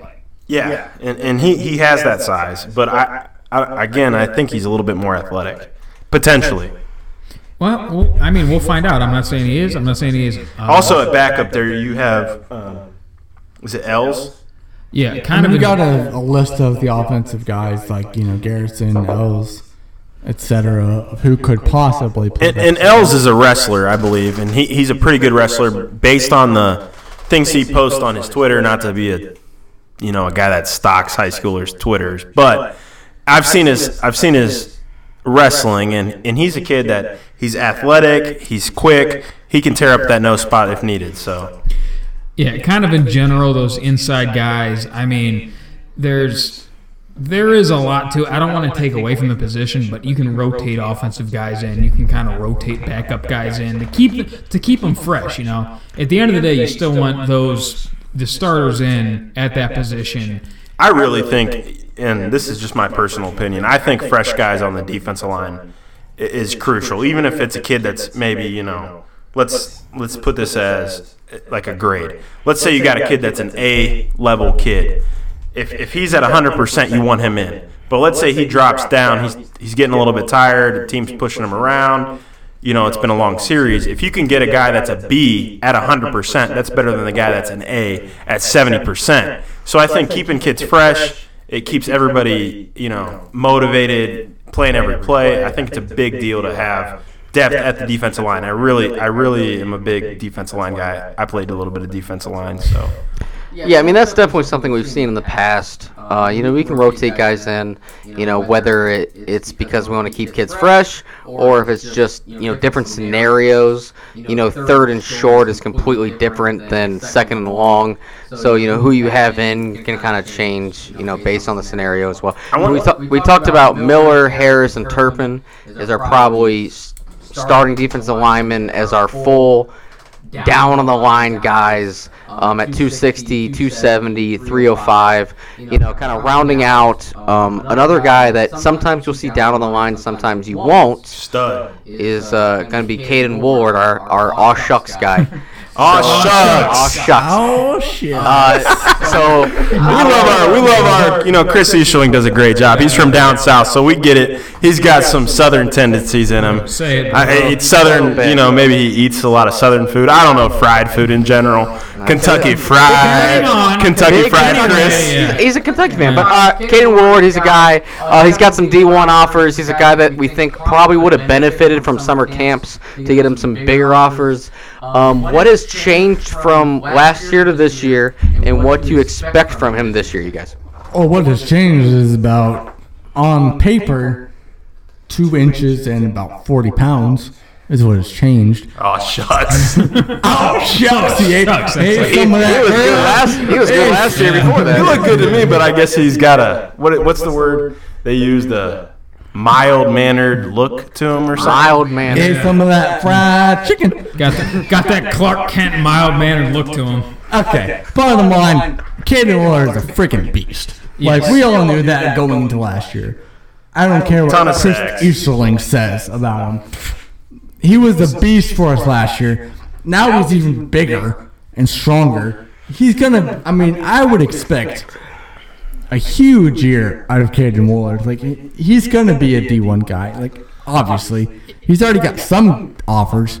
Yeah, Miami of Ohio. I think uh, like Central Michigan. I think he's going to be at a minimum a Mac a Mac level player. I mean, His dad played at Bowling Green. I he's a expect Mac, that at least. If he's a Mac level player, then that team just freaking lucked out because that kid is at least a Big Ten player. At I mean, at, at the great very, at the very hands, least. great hands, good speed, great physicality for a guy his size, and he has the frame to build upon that going forward, especially at the college level. I think he's going to put on. You could see him come back, you know, in five years when he comes back and he's on the sideline at a Massillon McKinley game.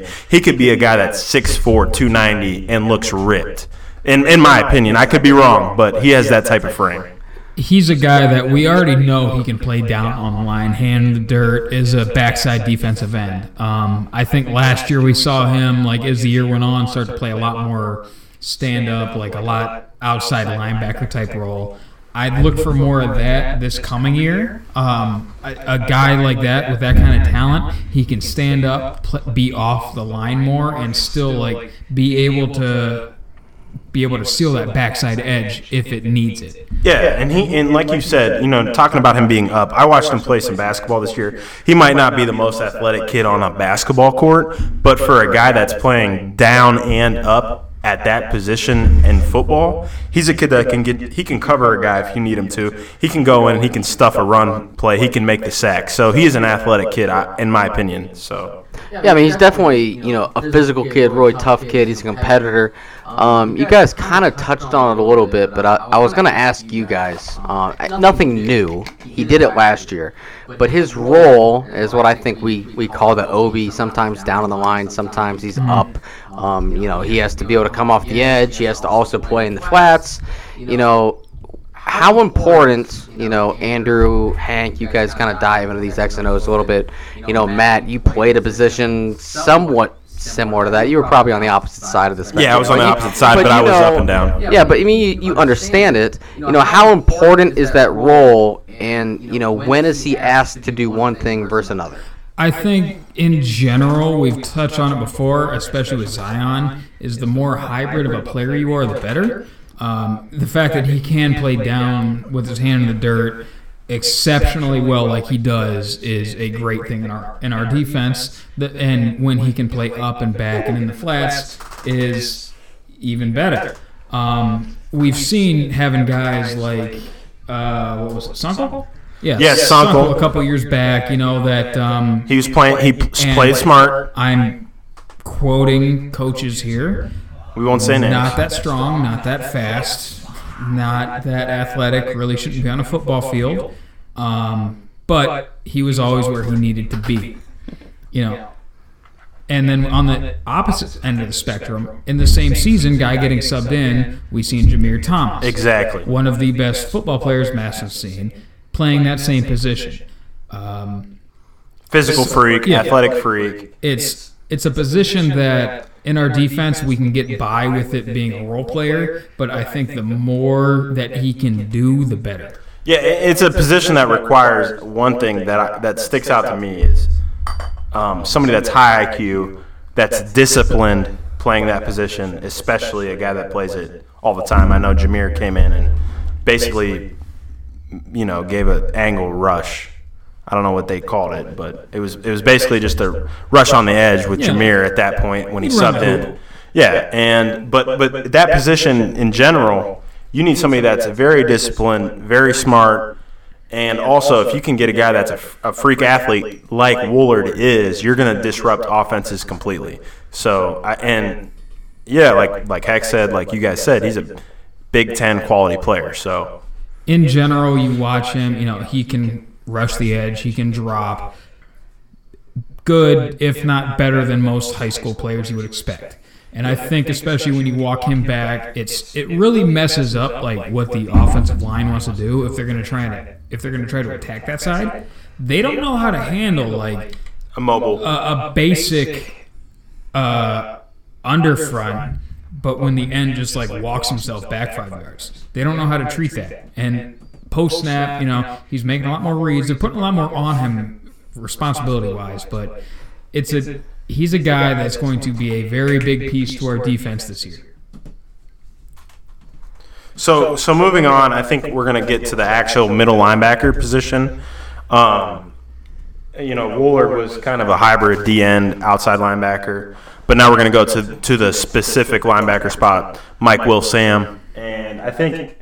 Um, we have one guy returning that had considerable playing time last year, and that would be uh, number 33, Xavier Andrews. Yeah, and, and he's a, a guy that if you if you see him in a store, you know, in Massillon, he's built like a, a brick house. He's, you know, he's a guy that goes You might to the weight room You might think he's 30 years old. because he's just built like a man. I mean, literally a Grown-ass man. Yeah, I mean, he, he's a captain. He was elected captain by his teammates. I think they have it listed as 5'11", 195. Um, I don't know if he has an ounce of fat on him. Yeah. Uh, he's he is a grown man. He got some playing time last year, um, and we, we expect him to probably play at one of the uh, linebacker spots, most likely inside. You know, the linebacker spot is probably the one of the harder ones that we have to project of who's going to play where. Um, but we he's one of them. He has some, some experience coming back from last year, 5'11", 195. Um, another kid that we, we want to talk about. Um, you know, he's got some D1 offers. He's somebody you're not going to be super familiar with because You'll you'll quickly become like familiar others, with. yeah, you'll you'll learn about him quick. But um, he transferred in. He's also from Buchtel. Originally Saint V, I believe. Saint V, Buchtel, and now Massillon. Um, Jermaine should support us. You wanted to talk? Go ahead, talk.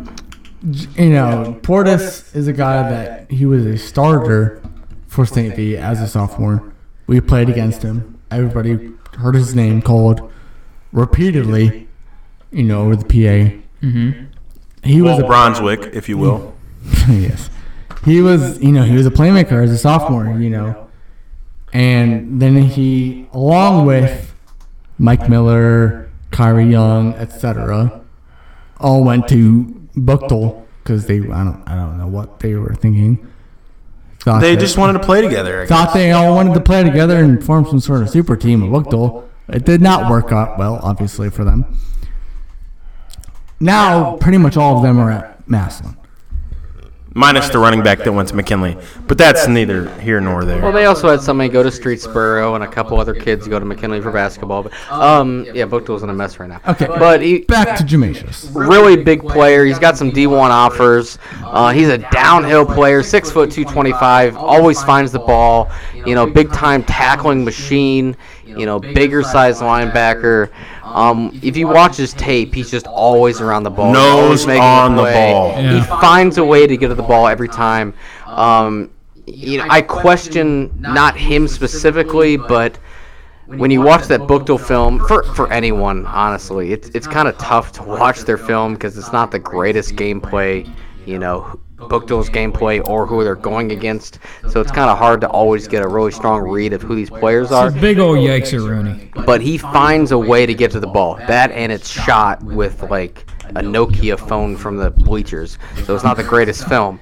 But, you know, he always finds a way to get to the ball. Uh, you know, I question how much he had to read the offensive line when he was at Buchtel.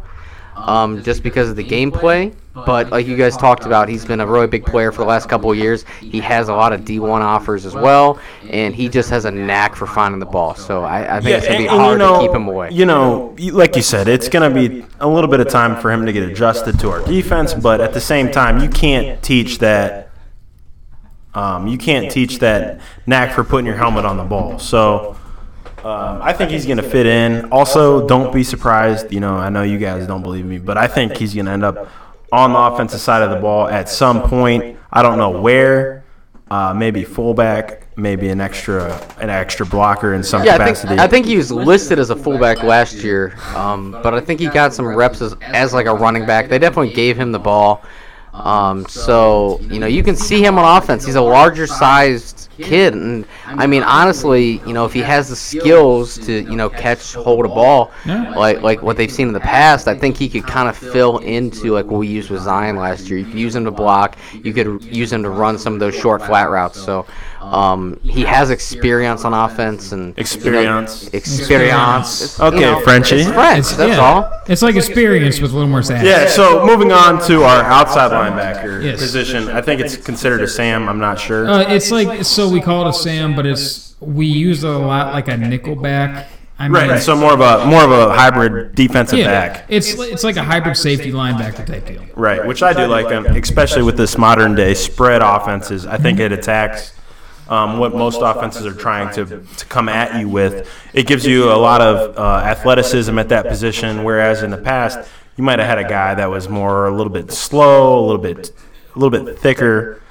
Um, more of a linebacker, but now you got a guy that can he can follow the slot guy, you know, down the seam. And um, I think there's a couple guys, and I'm, I'm not sure who's going to start this position, but there's a couple guys from the JV team that have, have good potential at this position to, to step in for Preston Hodges, who had a great season last year. Um, Preston had moved from the safety to that position, and he really did a he did a pretty good job at that spot. So um, Yeah, if Heck would stop laughing, he seems like he knows who's going to start. There. He's just he's just killing it over here. But you know, going back into the same position in general, um, you know, you talked about how you know it's a little bit quicker, has to defend these spread teams. Um, you know, compared to back in the day, it might have been more of a run stopping guy, setting the edge kind of guy. You know, Hank, uh, Hank and I have this conversation a lot lately. Whereas when we played Matt, you know, y- you're gonna know this more than I because I played more offensive defense. But when we played not that long ago, well, it's getting up there, bud. It's, getting it's about a decade, man. it's you want to feel that old? listen, hold on. Yeah, I'm damn near 30. So In my in my book, it's a couple years ago. Yeah. A couple years ago when we played, we set our defense to the strength based off of the run, Formation. the formation trying to defend the run. So the strength being uh, more guys to one side of the field Tight via end, the tight end fullback, and the line. Yeah, so it's like we we were trying to defend the stronger part of their offense based off from a running standpoint. Correct. Nowadays, a lot of teams are defending from the passing standpoint. So if you have more receivers on one side, And I, I don't You know. might- yeah, I don't know how much of a difference that really is when you think about the guys on the line versus having a tight end or a slot guy. When when you're talking about that, how often would there be a strength run one way versus pass Well, strength it's, it's, opposite? it's definitely possible. If It's have possible, it's if you possible. if you have But how twins- often? All right. So, for example, when we played, if you had twins left, tight end, receiver right, we would have went to Tight the, end. the offensive right, Tight end, tight end yeah. side. We would try to stop the tight end from from blocking us on the run. and then you roll now, it outside. now. Yeah, you'd roll. Yeah. A lot of teams are going to flip that, and they're going to go to the twin receiver side and leave that tight end. So how? So now you have that inline tight end, maybe more as a strength to the run side. But point is, Yeah, yeah. the role is developed to where the Sam now has to go more into. It's all spacing. It's all and spacing. Has to defend They have to open and they have to defend an open area more. Whereas even when we played, it probably would have been a little bit more downhill, a little bit more setting the edge. to me in high school, you know, and this is just my philosophy. I'm still taking away the run. I, I don't disagree with our off our defense coordinators. They know more than me, but um, Now, not to so you can set the strength one way or another, but there is still a million ways to take away the run. Right. Either way. Um, Right. It's, And we're not we're not discrediting that at all. It's just It's just a change Maybe between- how the Sam linebacker may have changed slightly since when we played. how that player, what that player is expected What to do to on do. the average play. Yeah. So, and let's say you know we had a Seth Nallback guy or a Robbie Plants, a big guy that set the edge, big run guy in the backfield a lot. you know, big kid and could really come down and crack you. Um, whereas now we're getting more of a nickel look. Yeah, because you have to you have to guard that seam route, and I don't know if we ever asked our guys to defend a seam route because that just That's a tough play. That's a tough really play. tough. So now you need a kid that can kind of do both, or if anything, they need to have the ability to play in space more than when we played. It was a little bit more downhill, a little bit more in the box kind of guy. yeah.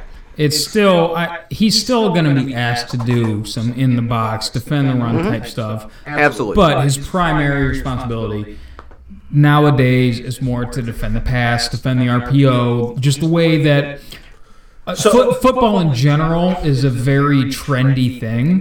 Which is it, It's it's neither good nor bad. exactly. I was just gonna say it's, It's- not a good thing or a bad thing. Sometimes when the trend's going one way, you might want to be on the other end Yeah. of that. For example, just to, I'm sorry, I'm Go making for this it. longer, but Hoban, you know, Hoban was a power.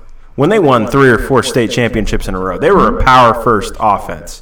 Whereas you saw some of these teams trending towards wide open spread. Think Mentor, think Ignatius.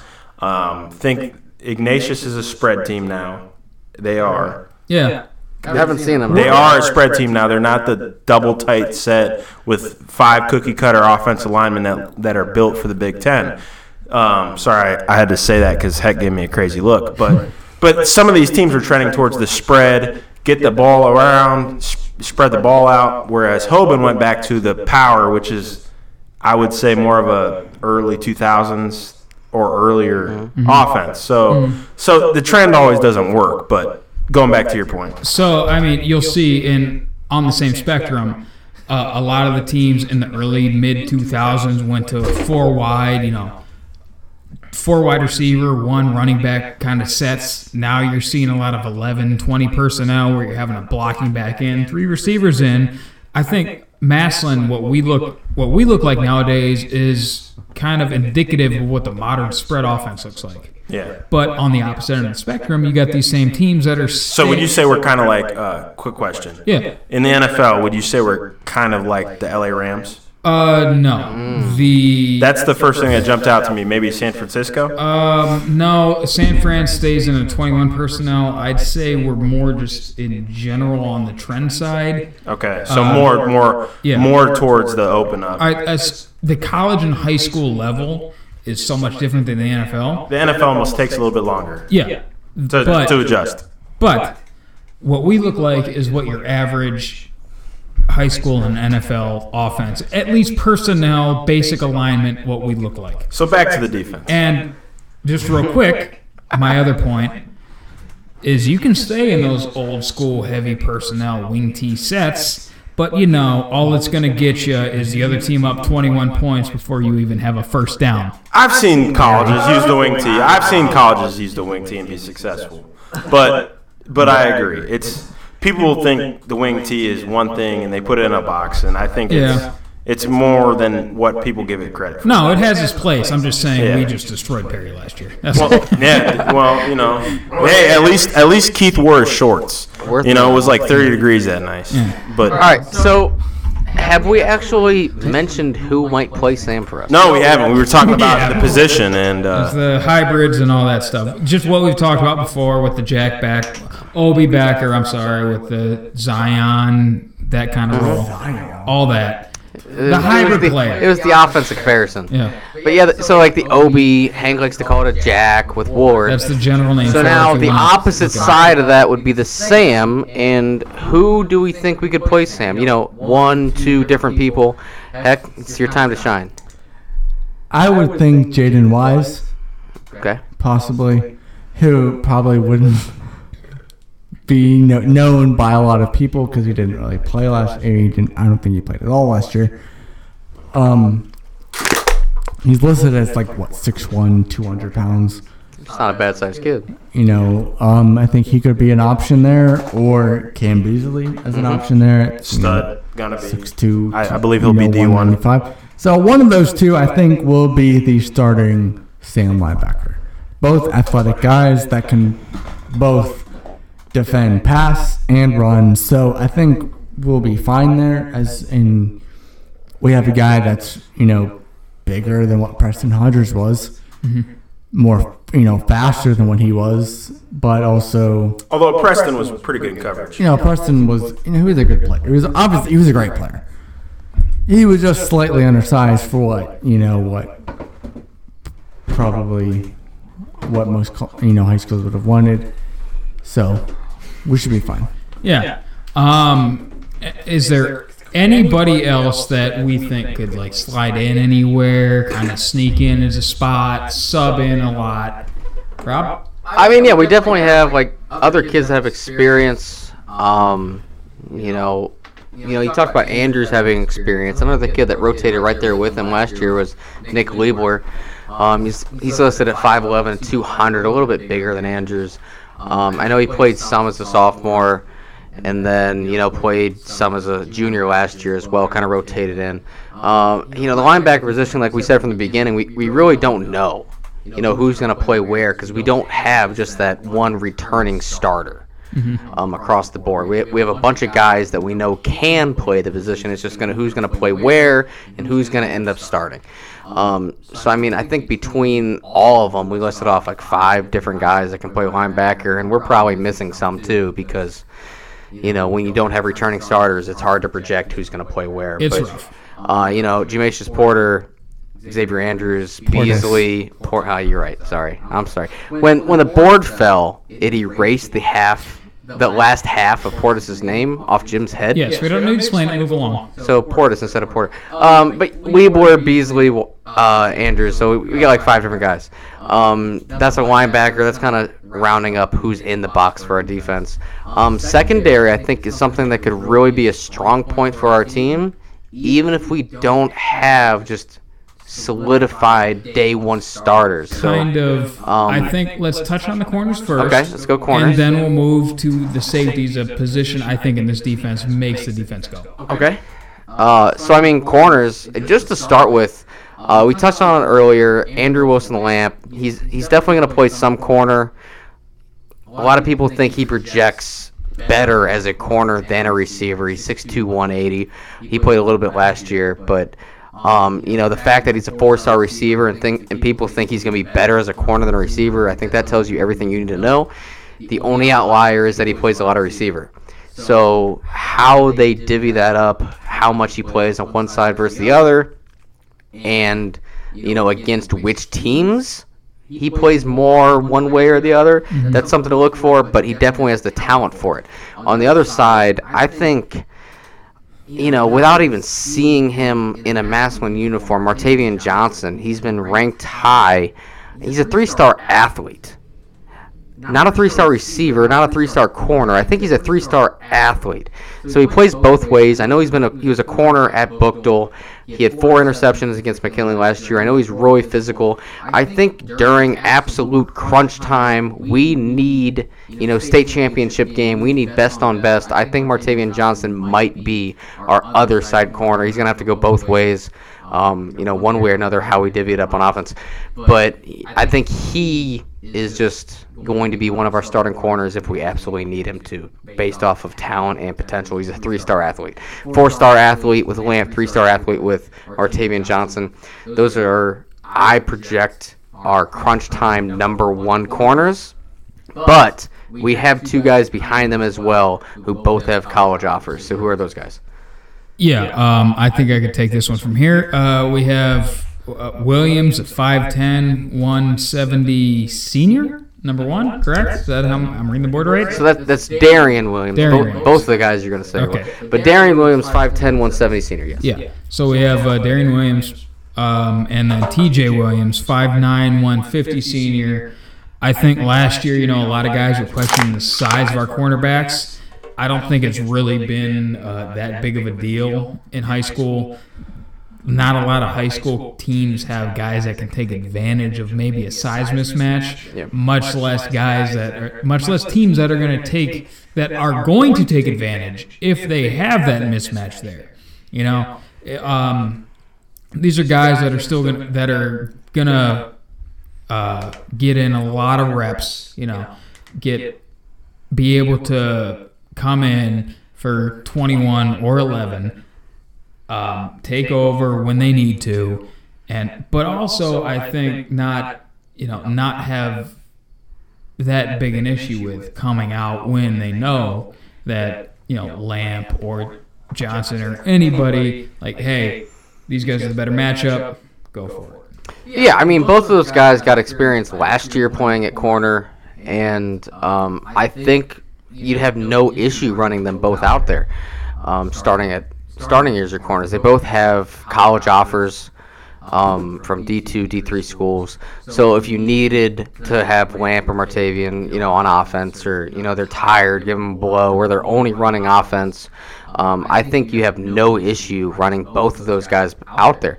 Um, 5'10", 175, 9, 150. Not the biggest guys in the world, but in high school, that's really not that big of an issue. I mean, honestly, even at college, it's not that big of an issue. As long as you're not fighting against a six-five tight end that they lined up outside, it's- really not, not that issue at the high school level. So I think you can line them up with no problem whatsoever. You know, like I said, they both have college offers going into their senior season. So it's not like we're really downgrading at all um, from that aspect. Um, so I think we can go three, four, you know, five guys deep at the corner position when we need to without a problem. I think the safety position is going to be one that is a little bit more up for grabs as we don't know who's going to start because there's a couple different guys. We lost both of our starters from last year, so we don't have a guy returning. So once again, we're trying to project a position, uh, you know, which is not the easiest thing for us. But we know a few of the players and uh, you know let's see what we can come up with. You know you got a free safety you got a strong safety. Like you said you know the safeties really make a huge difference in our offense and from how we our defense and how we play it. There's not a huge difference between the free safety and strong safety like it may be some other teams. Yeah, um, our uh, defensively, our strong safety, weak safety, field, boundary, however we want to play them, um, I, they are extremely important pieces. You know, they have to be able to play number two vertical, but they also have to be able to come up and play the run, make the Sam or the Jack right, and they it, it's a weird spot to be in. They have to play the run and the pass deep at the same time. And, you know, playing 10, 12 yards deep, it, it gives them a little bit of an advantage. But, you know, play action, some of the misdirection stuff that offenses can do, it'll make you sus- susceptible to uh, one thing or the other. And I think in our defense, it's a position that you have to be a baller at. You know, I you look at last year, you look at the year before that. This is where our big name players were.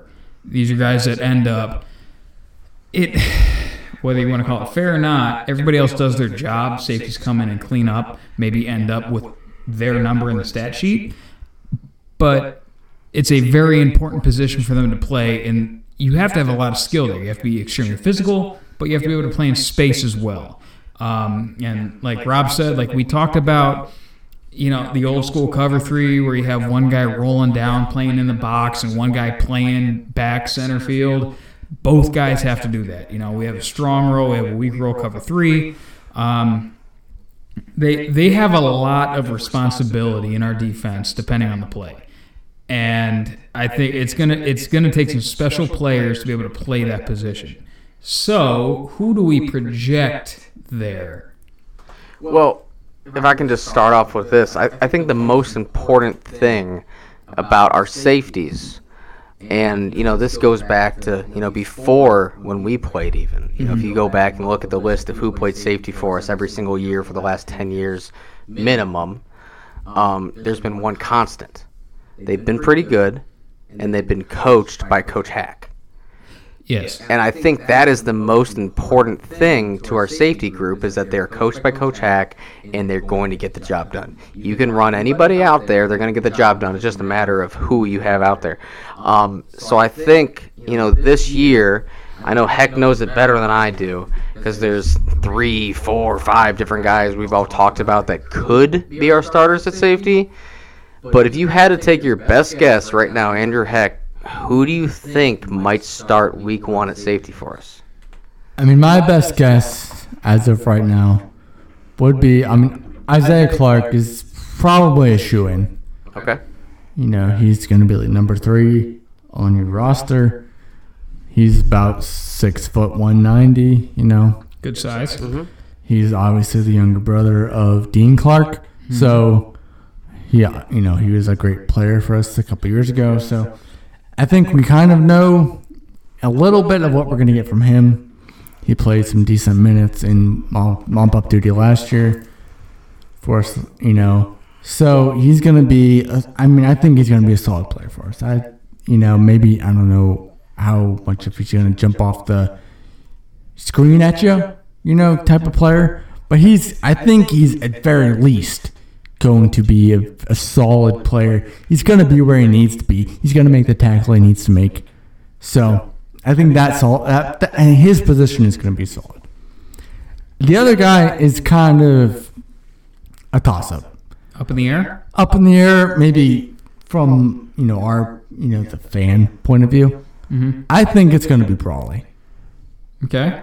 I think Austin Brawley is going to be that type of guy that's going to be. I don't. I'm not going to say he's going to be Bo Grunter, because you know there's not many Bo Grunters around. No, Bo there is Grunter's not. Bo Grunter's a legend around Massillon, but Austin Brawley has some characteristics of a Bo Grunter that you would look for. You know, he's a little bit undersized, maybe. You know, he's not going to be probably a coveted D1 recruit, even though he can fly like the wind. But you know, he he's gonna he's that guy. He doesn't care what he's got to do. He's gonna he's gonna make the tackle. He's gonna make the catch. He you know he's he's gonna put his body on the line, no matter what he's got to do for the team, for the city, for those Massillon fans, to win the game for the you know for the Tigers. He's he's not gonna care if he gets hurt. He, he's a He's, guy. you know, he's gonna he's yeah. gonna he's gonna get hurt. Put some put a band-aid on it and go back out there. He doesn't care. He's a He's guy. he's, He's, a master. He's a tiger. He's a tiger through and through. Yeah. He's a mass. He's a massive guy. He's he's every one. He's every one of us in the stands that would put their life and limb on the line for the Tigers. He's a guy that's going to hand out concussions like it's his job. Maybe take two. You know, we're not going to talk about it. but he, he's going to go out there, ball out. A, a kid with great football instincts. Um, I, I think that's extremely important in that position. You know, somebody that can sniff out. You know, is this play action? Is this run, pass, all that? Uh, it, it's a guy that it, he's a football player. Mm-hmm. You know, when you talk about like the prototypical football player, I think that's one. That's a guy that just immediately comes to mind. Yeah, I mean, great athlete. You know, the instincts. I I can't say any more than you guys have already said and what I said earlier when we talked about him on offense. But you know, I think the Bo Grunder comparison, you know, it, it's a good one from the aspect of him being an athlete, a little bit undersized. You know, Bo Grunder was co-defensive player of the year in the state of Ohio senior year. You know, so that's something that you know you can't just let you know go. A lot of people won't remember that. Can't gloss over. You can't gloss over it. He was defensive player of the year in Ohio his senior year. Um, a lot of interceptions, a lot of tackles, and that's what you ask from your safeties. They got to come down. They got to be able to make tackles. At the same time, they got to be able to cover over the top. And the instinct is what really helps you do that. Um, you know, you know we have Coach Hack coaching them, which you know all the faith in the world that you could throw anybody out there and they're going to do just fine.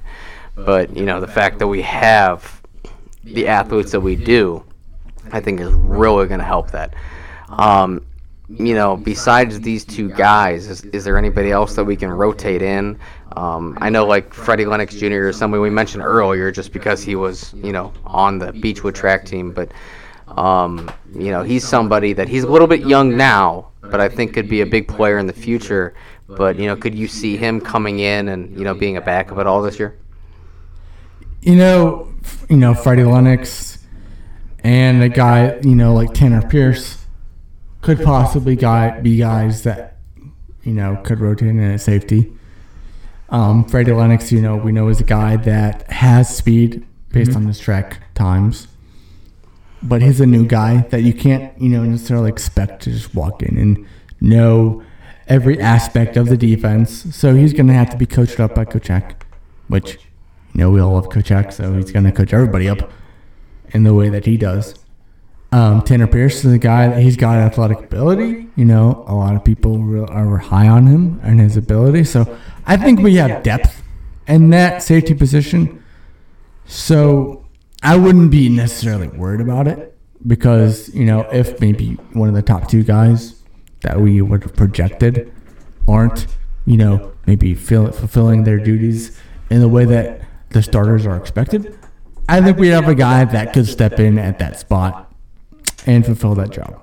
So it's not it's not a position of need. It's not a position of well, like wow, we really you know we need some guys to step up in this position. We have guys, Mm-hmm. and we have a great coach in that position that's gonna get these guys right. Like he's you know Coach Hack, he's mm-hmm. not gonna settle for anything less than perfection. And not to take away from any other position group, because I know we have a tremendous staff just all around. I I think it's just that like we know Coach Hack is a mainstay, and he's just somebody that sticks out to us in particular, just from personal experience, right, Rob? Yeah, I mean, from personal experience, uh, there's not a whole lot of coaches that are on the team right now that we had when we coached. I mean, Coach Hack is one, Coach Weber is one.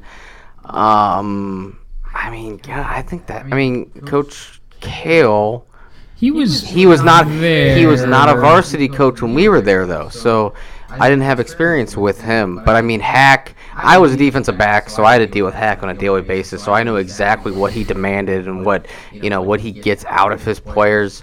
Um, I mean, Coach Weber is still on the staff from when we played, but I mean, you know, from there, I think we upgraded Yeah. to a lot of you know better Yeah. coach, high Massillon coaches. We've got a lot of Massillon coaches on the staff. That hasn't changed from last year, but we have a lot of Massillon coaches on the staff. We talked about it last year a lot.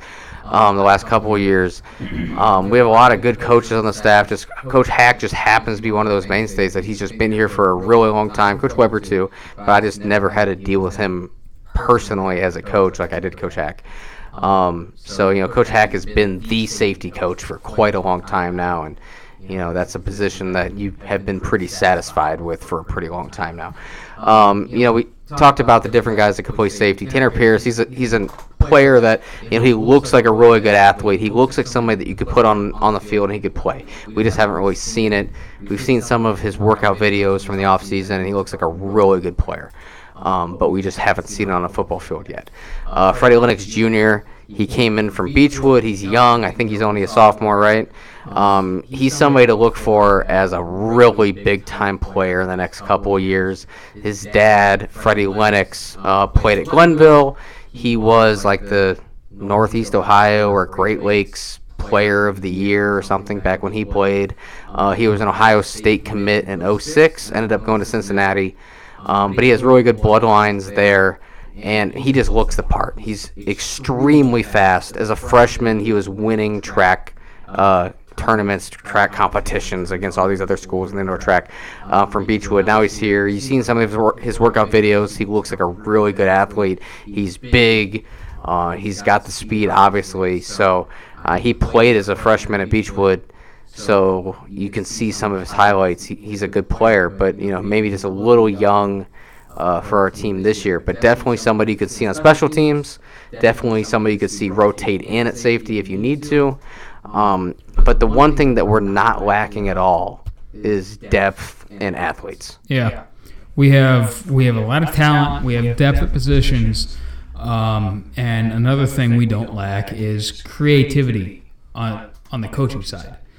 I think you know we're still going to come out in that base kind of press quarters three four look that we've been coming out in the last four years. I think in uh, was it 2017 that we saw a lot of sub package type stuff, and I think that shows in general that we can that our coaches can adapt can adapt to the talent that the that we have on defense. You know, so if we have guys step up that you know maybe need to see the field more that don't necessarily fit the mold of guys we have, we'll find a way to work them in. Uh, if we do have guys that step up that we can work in here, there, everywhere, uh, we will find a way to work these guys in. And again, this is just what we project. You know, everybody's just been working kind of. It's our offense against our defense. Uh, in a way, you know, you see guys that like maybe look good in practice because they kind of know the offensive tendencies. And on the flip side, you see guys on defense that, or you see guys that look good because they know the defense tendencies and how that all works you got to wait until it's live fire type stuff and until we can see how guys play against other dudes that maybe not necessarily know all of our stuff. Yeah, it's like it's it's a weird situation where there's there hasn't been any scrimmages, there hasn't been any seven on sevens.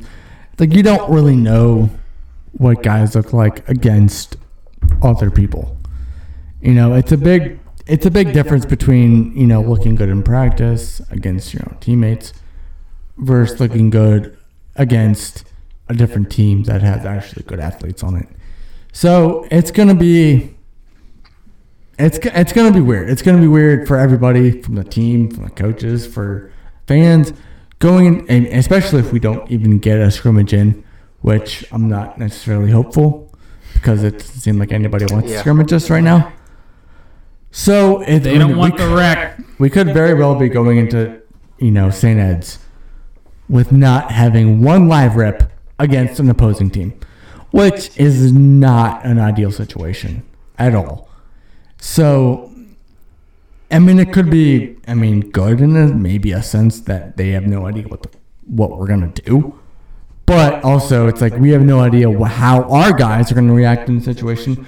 Where not only are they going against somebody else, but they're it's it's St. Ed's. They're you know mm-hmm. they're the tops of the tops.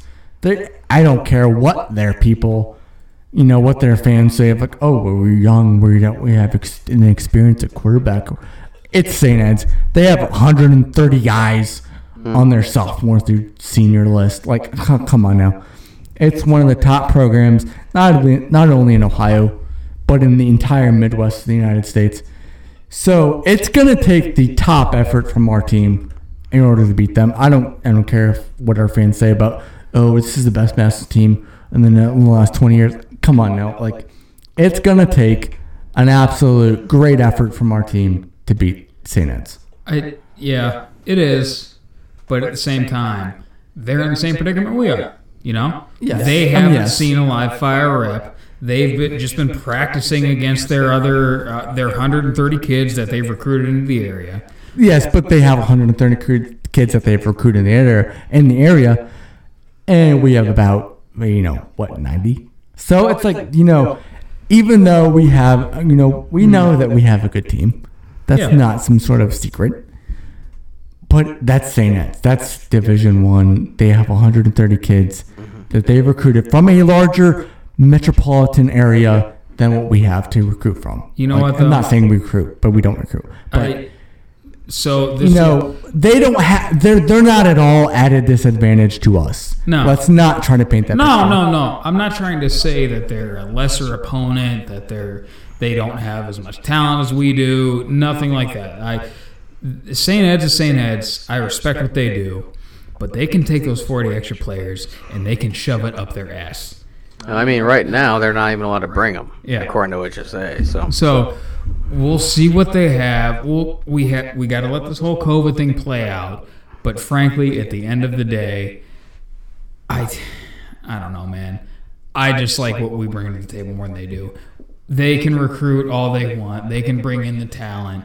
They can do this, that, and the other. They can have their 130 players. They can look good in their gold and whatever the hell color they wear, and they can all shove that all up their ass because at the end of the day, Massillon's going to come in and we are going to bend them over the table. I, I would- okay. I know that for firsthand, I was standing on the sideline two years ago, up at Lakewood when, When we we- scrimmaged them, and I'm not going to say that we totally outclassed them, but we kind of did. We totally outclassed. Them. We kind of did. But, you know, Trayvon Morgan, man among boys that night, they had, they had no answer for some of our. Trayvon weapons. Morgan had nothing to do with the fact that our line is bullying their line. Uh, yes, we we were. I mean, there's been times over. that we've been scrimmaging them for a number of years. There's been times when they got the better hand. You know, they got the better of us, and there's been times, a couple of times, where we've got the better of them. 2018 was definitely a time that we got the better of them, and I don't really know anybody that could have impartially said that we did not. And I was standing right there to witness it. So I, w- I mean, I'm not going to go out there and say that we cannot beat them because obviously we have the we have the talent, we have the coaching, we have the ability. We can go beat St. Ed's next you know next Friday night, absolutely, no doubt in my mind. But it's not going to be some cakewalk by any stretch of the imagination. no. We're going to need to be on our on our absolute best. We cannot have you know silly mistakes. We cannot have costly turnovers. It's kind of like going to be like somewhat this you know the championship game from the last year, the last couple of years, where we can't go out there and have turnovers in our own territory and just give them free points. No, I think. God, you touch on it, man. It hurts to talk about. I think last year against LaSalle, that was a game that we just we picked a bad game to have a bad game. We shit the bed. Got to move on. Um, in general, I think if we have the talent, we have the coaching to square up against St. Ed's, to punch them right in the jaw, and I think we can beat them. And I, I, I don't know what else to say. I I like the matchup without really looking at the film, without just kind of knowing them as a program. I like us matched up against them. Rob talk. may I talk? Yes. Okay. Um, you know, since since we are going to have an entire episode um, going into the St. Ed's game, Yep. I figured that it doesn't need to be all let out right now tonight. Um, we talked on the offense. We talked on the defense. One thing that kind of gets overlooked most of the time is going to be the special teams. The kickers. The kickers. Good job, kicker. Um, it really. It's There's not more gonna- to it than that. It's but, not know. gonna not gonna take a whole lot for us to No. you know brush over them, but I think it's worth noting, especially this year. Um, you know, we have a kicker and punter that are both returning. Again. They I think they, they both started as sophomores and they both started as juniors. They're going to both start as seniors. Um, so you got Magnus Haynes as our punter and our kickoff guy. Um, stud, you know, just absolute great punter, you know, Just- great kickoff guy. Just a Um, big old leg on that kid. you know, really strong leg. You know, by God, I can't remember what the name of that famous kicking camp he just went to is. Doesn't Um, matter. it does, because it's like the number one kicking camp in the country. Okay. Yeah, Jim. Look, see, Jim, if you would have had your whole board set up, you could look this up on the TV for us real quick. But all right, just pull it up on your phone. Let, just chime in whenever you get it. Um, so he went and he won. Or Yeah. This big old He won- kicking camp. He won the kicking camp. Um, and it's like the number one kicking camp in the country. And he won. Fab, is it like Fav? What is it? Kornblue kicking? No, that's, That's not. That's, absolutely not correct. that's not. Kornblue. Swing and a miss. That's. yeah, but that's not the name of it though. Go back to. Um, you know, you're looking at the wrong one. Look at his. Look at his newer one. Because he went to two camps. That was the one where he got ranked as a five star or four star punter at the corn blue kick Kornblue corn blue. All right, now look at his other one. That was the, it's the number one kicking camp in the country. Number one specialist. It's not just kicking, kicking, punting, and snapping. I think. Um, but he won the punting competition at like the best kicking competition in the country. Uh, you know, he's got a few college offers, but you know, I would expect them to really start coming in after you win the biggest punting competition in the country, the most respectable competition in the country. Um, I would think he's going to get a lot more big time offers soon. He, he's he's a big time punter. He's got experience. He's been punting since his freshman year. And I think Uh, we really about strong it. leg. He won us the Hoban game. Yeah, if you go back I mean, the Hoban game in the second half, nobody scored. It would. It came down to Our punter against their punter. out punted their punter by a couple yards each time, and we slowly backed Hoban up into their own territory. It, it was just an amazing performance. You know, you could, you know, obviously our defense had to do their part in Yeah. stopping Hoban, but when it came down to it, you know, our punter beat their punter, and that's what that's what won the game. And that's why it's an entirely team-driven game. It's not just like one or two guys. You can't find it over there. And One he has on there is the Kornblue. All right, well, you can't be our board guy anymore. yeah, Um, you got to be able to figure this out. It's the number one kicking competition in the country. Look that up. I'm on this page, man. All right, we'll get off his page and look up the number one kicking competition in the country. Um, it's like Fab's. Oh, maybe that's I a don't different know. thing. Just Doesn't matter. Maxim's Doesn't matter. Twitter. Jeez. Yeah, he won it. Lord it. He won the competition. So It's like the Fab 50 Kornblue on it. it's two, that's two different things. All right, maybe I'm This also is your job. No, maybe I'm also misnaming it, but Basically, the bottom line he's is he's a really good punter. Magnus Punter is one of the top Magnus two or three punters in the country. He's he's really good, and uh, you know I don't think the college offers represent how good he is, but you know it it's a really good punter. When it comes down, to, he's also a really good kicker. But we have another guy that does dedicated field goal kicking, um, Alex Bauer, same age. He's been kicking for us for a couple of years. Um, so we have another guy coming back as our kicker. He's been getting better each year. He's he's really reliable. Um, so the guy that we had last year coming back for senior year, whether you you know pick up on the names of the kickers and punters or not, we have the same guy coming back, which is which is really big for us. Um, I know the the at least the short snapper is Salvino. I don't know if he does long. I don't think he does long snapping. does- Um, so we have the same short snapper coming back. So you know our field goal unit should be the exact same people coming back from last year. So everything should be running, you know, smoothly there. Um, I'm not entirely sure who our long snapper is. I thought it was Salvino. Is it? Does he do both? it was I mean, Salvino or it was Ward. Okay, so either way, we they should be coming back. So everything should be running smoothly on our, our special teams front. Everybody should be doing just the same as last, all the same people from last year, but they just have another year of experience. And you know, it's already won us one really big game, and you know, who knows, it might win us another one this year. So special teams is a really big part of the game, and uh, a lot of people overlook it. They just look at it at as you know assumed points. You're just expected to make extra points. You're expected to make your short field goals. Nobody really cares about punts because they don't realize how big of a deal it is until they see a really big one and they ooh ah, ah good punt. Um, but you know Magnus is going to do that every time, and you know he's going to pin them you know, deep. He's going to put him down the sideline. I wouldn't expect a lot of returns from the special teams. So, kind of wrapping up in general, um, uh, offense is going to put up 70. Defense is going to let up negative 20 yards. Special teams just not going to see the field, and even when they have to, it, they're just going to be putting up out of this world numbers right? Well, I mean, that's, what we're hoping for, right? That's what I picked up from this this whole conversation. I mean, absolutely. We we don't expect to see the punter once. Um, field kicker's never going to happen because we're going to score touchdowns every single time. Nope, just only PATs. Um, just PATs the whole time, yeah. So, uh, I mean, no, but obviously we've we've gone over the offense, we've gone over the defense, and the special teams. You kind of know all the players, and uh, you know we have a really on paper we have a really good team. It's just is everybody going to be able to put it together? You know, what's the learning curve going to be like? I, you know, these kids work hard all off season, but without the seven on sevens, without the scrimmages, you know, how long is it going to take for us to really put it together? We have a tough schedule, and we'll dive into that on the next uh, podcast.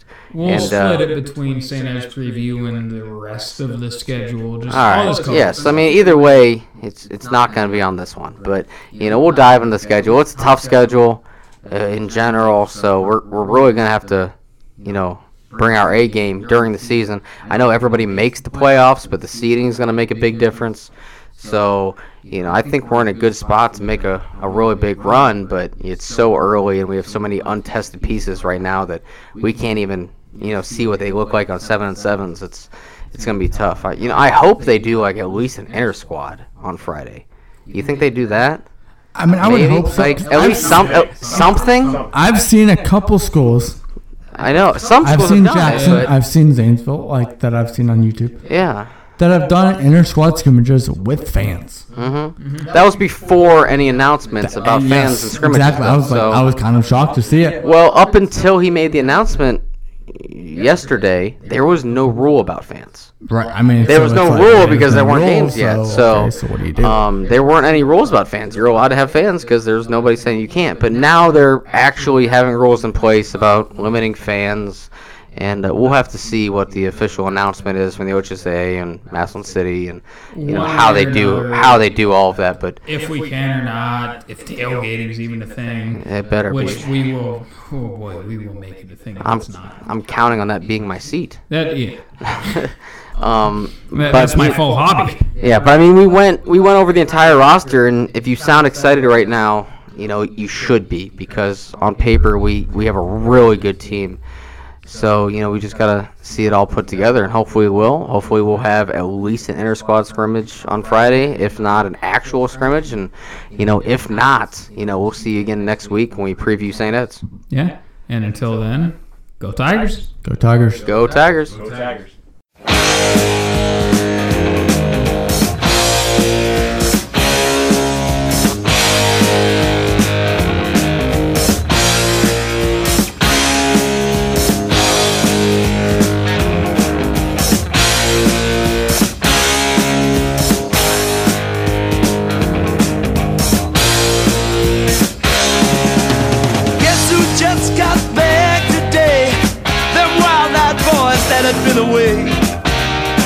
haven't had much to say. But man, I still think them cats are crazy. They were asking if you were around, how you was, where you could be found. Told them you were living downtown, driving all the old men crazy.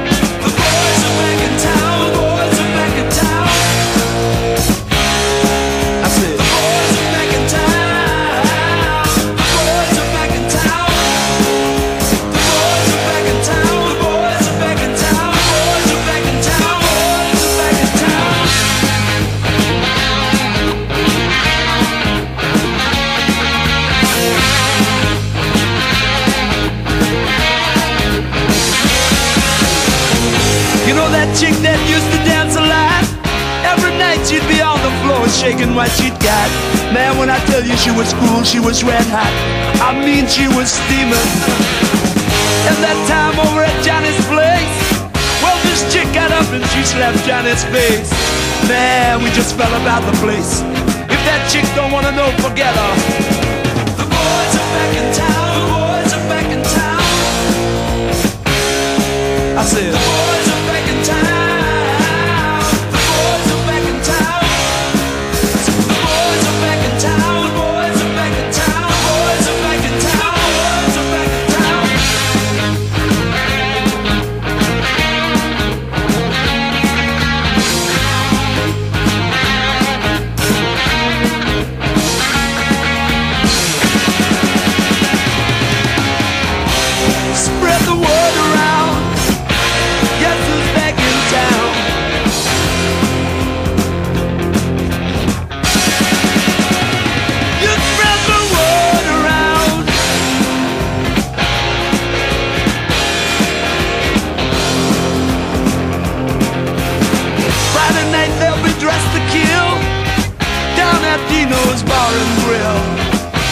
will flow and blood will spill.